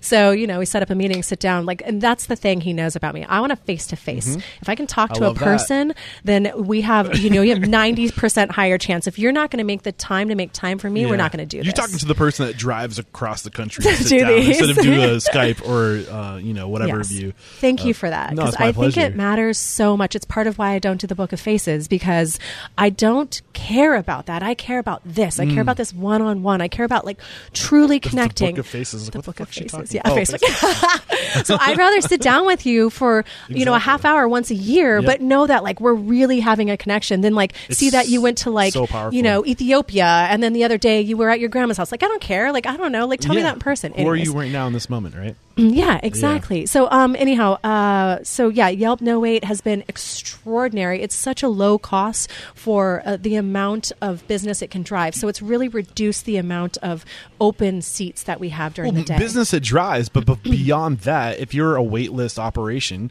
if you don't do reservations, Yeah. it's just a, an incredible tool to organize your waitlist, to streamline your waitlist. To why think about the the amount of people that leave Uh-huh. because they sh- they show up and there's a line. Yeah. Whereas well, that still happens. So people join the prob- wait list. This is my biggest pet peeve: is that they join the wait list, and when they leave, they don't remove themselves from the wait Ah. list. So then I'm like, But isn't there like a minimum, like a ten minute like window that they have? To, I like- give them five. Okay. Like my business is too fast for that. Yeah? Like I'm going to give you five, and usually, like if you get to three, I'm like, well, the I'm going to call the next person, Yeah. and I think there's going to be another table in a few minutes. And So for a little context, though, like the way like you show up to the restaurant or online, you give your name, the amount of people in your party, Uh-huh. and your phone number. Yep. Right. So you're getting text messages the entire Yeah. time. Your table will be ready in 15 minutes. Your table will be ready in five minutes. So Yeah. it's not like they got to time it. Like there's it's proactive. they can be proactive, but not all of them Yeah. are. So when the users are proactive, it's amazing. And we did something. We set up a three mile geofence Okay. to really hook up our core community, Okay. like the people that have like taken care of us through the whole thing. So these are people that live right here. That's That a lot of them have Yeah. kids, and so I'm like, hey, listen, like if you can do this from home. Like I know you live three minutes away. Like you can do this from home, and so when you see like you're getting closer, just head over, and then it makes it possible for young families to tolerate an hour wait on the weekend. Yep. So we get to still watch people's kids well, grow you up. also respect their time because Yes. now they can get in line, Yeah. run an errand. You know, Yeah. you know, it's just better communication. It's better use of time for Yeah. everybody. It's a great tool. People thank us every single Yep. weekend. Thank you so much. I'm like, oh my god, you're welcome. Thank you. Like, I love this. Yeah, it's great. People hike the mountain and like on their way down. I There's a have to check out these trails you're talking about. Yo, the trails are amazing. I'll tell you all about them later. Um, so yeah, you know they'll like be hiking and then they'll just text like or you know join the wait list from Yelp and it's been great. So that has been great. Toast has been great. I feel like it's um it's a really user friendly, easy um you know system. And the best part of it is that it allows me to update things in real time. So i can be completely off site i could be this really happens. Like i can be in europe. Um, we go to europe often in our family. And so like i can be in england and they can be like hey um, the special didn't put on. I'm like oh god i missed that before i left. Sorry. You know? And then like go from my phone and like literally push seven or eight buttons and like voila Boom. Yeah, I push update on my phone in England, and they have the special they That's need awesome. real time. That's you so know, cool. yeah. Great so stuff. And so that was NoWait. And th- th- you're still talking about NoWait with that tool. no, that was NoWait, and then that was the next tool was uh, Toast. toast. Gotcha. So, I mean, I just really like having a cloud based system has been pretty extraordinary. And then, um, you know, because they're competing so hard with Aloha right now, and basically like giving away things. Yeah. I was able to put in a screen for my egg cook, and like it changed everything. you know, to have these like Yeah. screen systems. Uh, it's funny because all my cooks work in other restaurants too, and they all have touchscreen systems. I'm the only one who hadn't. So the first time I got online, I was like, uh, it's uh, I don't. Uh, I usually will run it, and I'm like, I can't. I can't run the line right now. and, Like- and this is your time to shine. But I will say this about Toast, and it's something that comes up a lot on the show, um, is that their customer service is amazing, Hmm. and, and that's one thing that you cannot undermine. Like it might be more expensive. Toast might be a little bit more expensive than some of the options out there. Yeah. but you what you get for that customer service. If your shit goes down, yeah. you need somebody to be on the other end of that call, twenty four seven. always there and it doesn't cost you extra Yep. like everyone else it's like oh well help desk is going to cost you a hundred dollars a call i'm like really like it's not a it's not my fault if your system goes down b yeah, you and, know, and- so- and they're Boston based, and I'm from New England, Oh, so yeah. support those guys. and they were so great. Like Yeah. I, I really went not only with the technology that I thought was going to be great, but I went with the customer service that I thought was going to be another you know, point. You're point. in San Diego. Yeah. they're in Boston, and the customer service is still there for you. So Hundred percent of the time, and we have uh, we have really used that along the way because the funniest thing. Like I think humility is a really important thing for a restaurant owner. Like they'll ask me like, "Hey, how do you do this?" I'm like, "I have no idea." Like, let's call the helpline. that's, that's great. So this is we've gotten to the last question. We've gotten to the last question. This is a doozy, so get ready for it. If you got the news, you'd be leaving this world tomorrow. All the memories of you, your work, and your restaurants would be lost with your departure, with the exception of three pieces of wisdom that you could leave behind for the good of humanity and for your legacy. What were those three things you'd want to tie to your legacy be? Um, live from your heart. One, Yeah. Ask questions. two, Say thank you. Three. This has been a great conversation, Stacey. Thank you so much for taking the time to share your story, your knowledge, your mentorship. We wrap up every chat by calling somebody out. Think of somebody you respect and admire. That's how I found you. Yep. Our boy Sean called you out. What up, Sean? Who do you respect and admire and believe would make a great guest mentor uh, like you made for us today? Um, Restaurant I, owner, preferably. Yeah, restaurant owner. So there are uh, like a, a cafe slash restaurant owners. Um, I would like to call out Aaron and Laura, um, and they are over at Public Square. Okay. They are the Hendersons. They're this amazing family, and they are all about community. They really are about building community Beautiful. through their space and every single thing you do, and they every single thing they do. Um, this is actually like their Boom. stuff right here. Um, I work with this all day, and um, my husband's artwork is all over it. But that's not why I'm a fan of theirs. Um, this is actually my husband's artwork. Ah, wee. Nice. Um, but uh, I, I'm fan of theirs. I, I'm a fan of theirs because of the commitment they have to their community and the commitment they have to quality and the commitment they have to um, like loving people and giving them an uh, like a platform and opportunity to shine. I love that. They're just such amazing human It was beings. Aaron and Lorna? Uh, no, Aaron and uh, Laura. Laura, Laura, Aaron, and Laura. No, you're fine. I'm look, look out. I'm coming after you. I'd love to get you on the show. And what if we want to connect with you? What, what, what if we want to come join your team? Uh, or we have questions about what you shared with us. Is there a way we can connect on social real quick? What's the best way to Yeah, connect? so you can find me all over the Weberverse uh, at, at SPK Cooks. So Stacey Poon-Kinney, SPK Cooks, C O O K S. Um, again, I don't actually manage my Facebook, but Corey does. He'd be happy to pass things on to me because that's what he does with their Yeah. personal. He'll shoot me a text. Um, but the best way to connect with me is on Instagram. That's me. You'll see me. I'm there. Sometimes I dip. Like I'll just be gone for a month sometimes just because like I'm over it. I can't. got to. I mean, it, I think it's unrealistic how much pressure is put on people to stay active on social media. Yeah. It's not realistic. But And also, it's like not always healthy to be on there all No. the time. Like That's a whole other conversation. Yeah, yeah, whole other. You know, I'm like I'm, I'm following like three thousand people, and I'll like be scrolling through. I'm like, I don't know them. Who Like, is- what am I looking how would you get at? on my feed? Well, listen, and the weirdest Yeah. thing is like. Then like something will catch your eye mm. and then you start like really paying attention to somebody you don't actually know. Yeah. And then suddenly you're having a conversation with them. This really happened about motorcycles.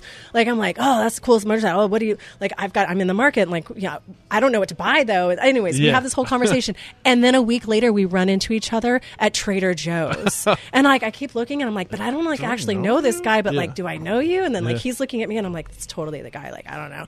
And then when we walk out to our cars at the same time, he's like, are you Stacey? And I'm like, are you Joe? Like this is so strange. Anyways, so you can catch me, and then maybe we'll run into each other at a Trader Joe's at SPK Cooks. Um, if you want to know more about the restaurant, we're at the Trails Eatery all over the place. Again, we're on, we're still on Twitter, we're on Instagram, and we're on Facebook under that, so you can kind of keep up with what's going on at the restaurant. We really try to keep those two things separate, so that if you want to look at both, you're going to really get a feel for like who I am and what my life's like, and then you'll also get a feel for like what the restaurant's doing and Yeah. what we're doing. Um, and if you want to work here, um, shoot me a message like via email um, or on any of those places, and Yep. we can always talk. I'm hiring hosts right now. Yep. And this is a happening spot. You're going to make a lot of money if you're front of house tips. I'm sure they do really well here. Very busy. Uh, great culture. Great team. So Before we're done, I know you're trying to tie this one off. I just want to take a moment to say thank you to you. Oh. Thank you so much for giving me an opportunity to share things that I, I haven't been able to share, especially uh, you know about people who have have fed into me over the course of time and have been mentors to me and have you know. A, allowed me to grow because of the time that they've spent with me like that was just so incredibly meaningful thank you so well, much Well, thank you for acknowledging that. And it's honestly uh, my pleasure. That's Oh. what it's all about. Yay, this was great. So thank you again for taking the time uh, to, share your story, your, your your knowledge, your mentorship. There is no questioning you are unstoppable. And I almost forgot to mention this is episode 678. So head over to 678 re- episode restaurantunstoppable.com slash 678. I'll have a summary of today's discussion as well as a link to any tool service book that was recommended, as well as uh, how to connect. There's a lot of tool, uh, handles and information in that, so we'll link to it all. Don't you worry. Again, episode 678. Thank you so much, Stacey Poon Kinney. There is no questioning. You are unstoppable. Thanks, Eric. Cheers. Cheers. Yeah, there we go. Another episode wrapped up here at Restaurant Unstoppable in the archive. I hope you all found value in today's conversation. And I could not be more excited to announce that Restaurant Unstoppable is now on video. That's right. I'm not talking about a still cover photo it with audio on YouTube. I'm not even talking about a pixelated Skype video with me and my guests in, you know, 3,000 miles apart. I'm talking in person in the restaurant, HD video now available on YouTube. And I could not be more excited. And you're going to be like right there with us in the restaurant. You're going to get to see behind the scenes footage, hopefully. And, you know, we've recorded over 50 interviews to date. And I've been taking the restaurant Unstoppable now for uh, almost two years. We've been on the road. And the natural evolution is to bring a camera and to, to let you guys see my guests, to let you guys see the restaurant, to let you see the real human connection that's happening there. And uh, I'm just so excited. If you guys want to see these videos, here's what you got to do. Head over to YouTube and search Restaurant Unstoppable uh, and then subscribe to future episodes. Or what you can do is head over to restaurantunstoppable.com slash whatever episode number it is. And I'll be sure going forward to have a link to that video or to that episode's video on YouTube. And please subscribe. And please, please, please help me spread the word about what, what, what I'm doing here with these interviews. Uh, the, the you know the finest, the most successful restaurateurs sharing their knowledge, sharing their values, sharing their stories to transform the industry, to to make us all better, and to uh, just just to you know go in a, the right direction. Uh, I cannot be more excited. So again, head over to restaurantunstoppable.com, whatever today's restaurant or whatever today's episode number is, or just shoot to uh, YouTube and search Restaurant Unstoppable and subscribe to the face to face interviews. And uh, also, guys, I got to remind you to please subscribe to my emails and to find me on social media. Eric at restaurantunstoppable.com is the email. Social media, Eric Cacciatore in uh, Facebook slash restaurant unstoppable. Uh, cannot wait to connect. And I'm so, so, so excited for the future. This is going to be awesome. All right. Until next time, peace out.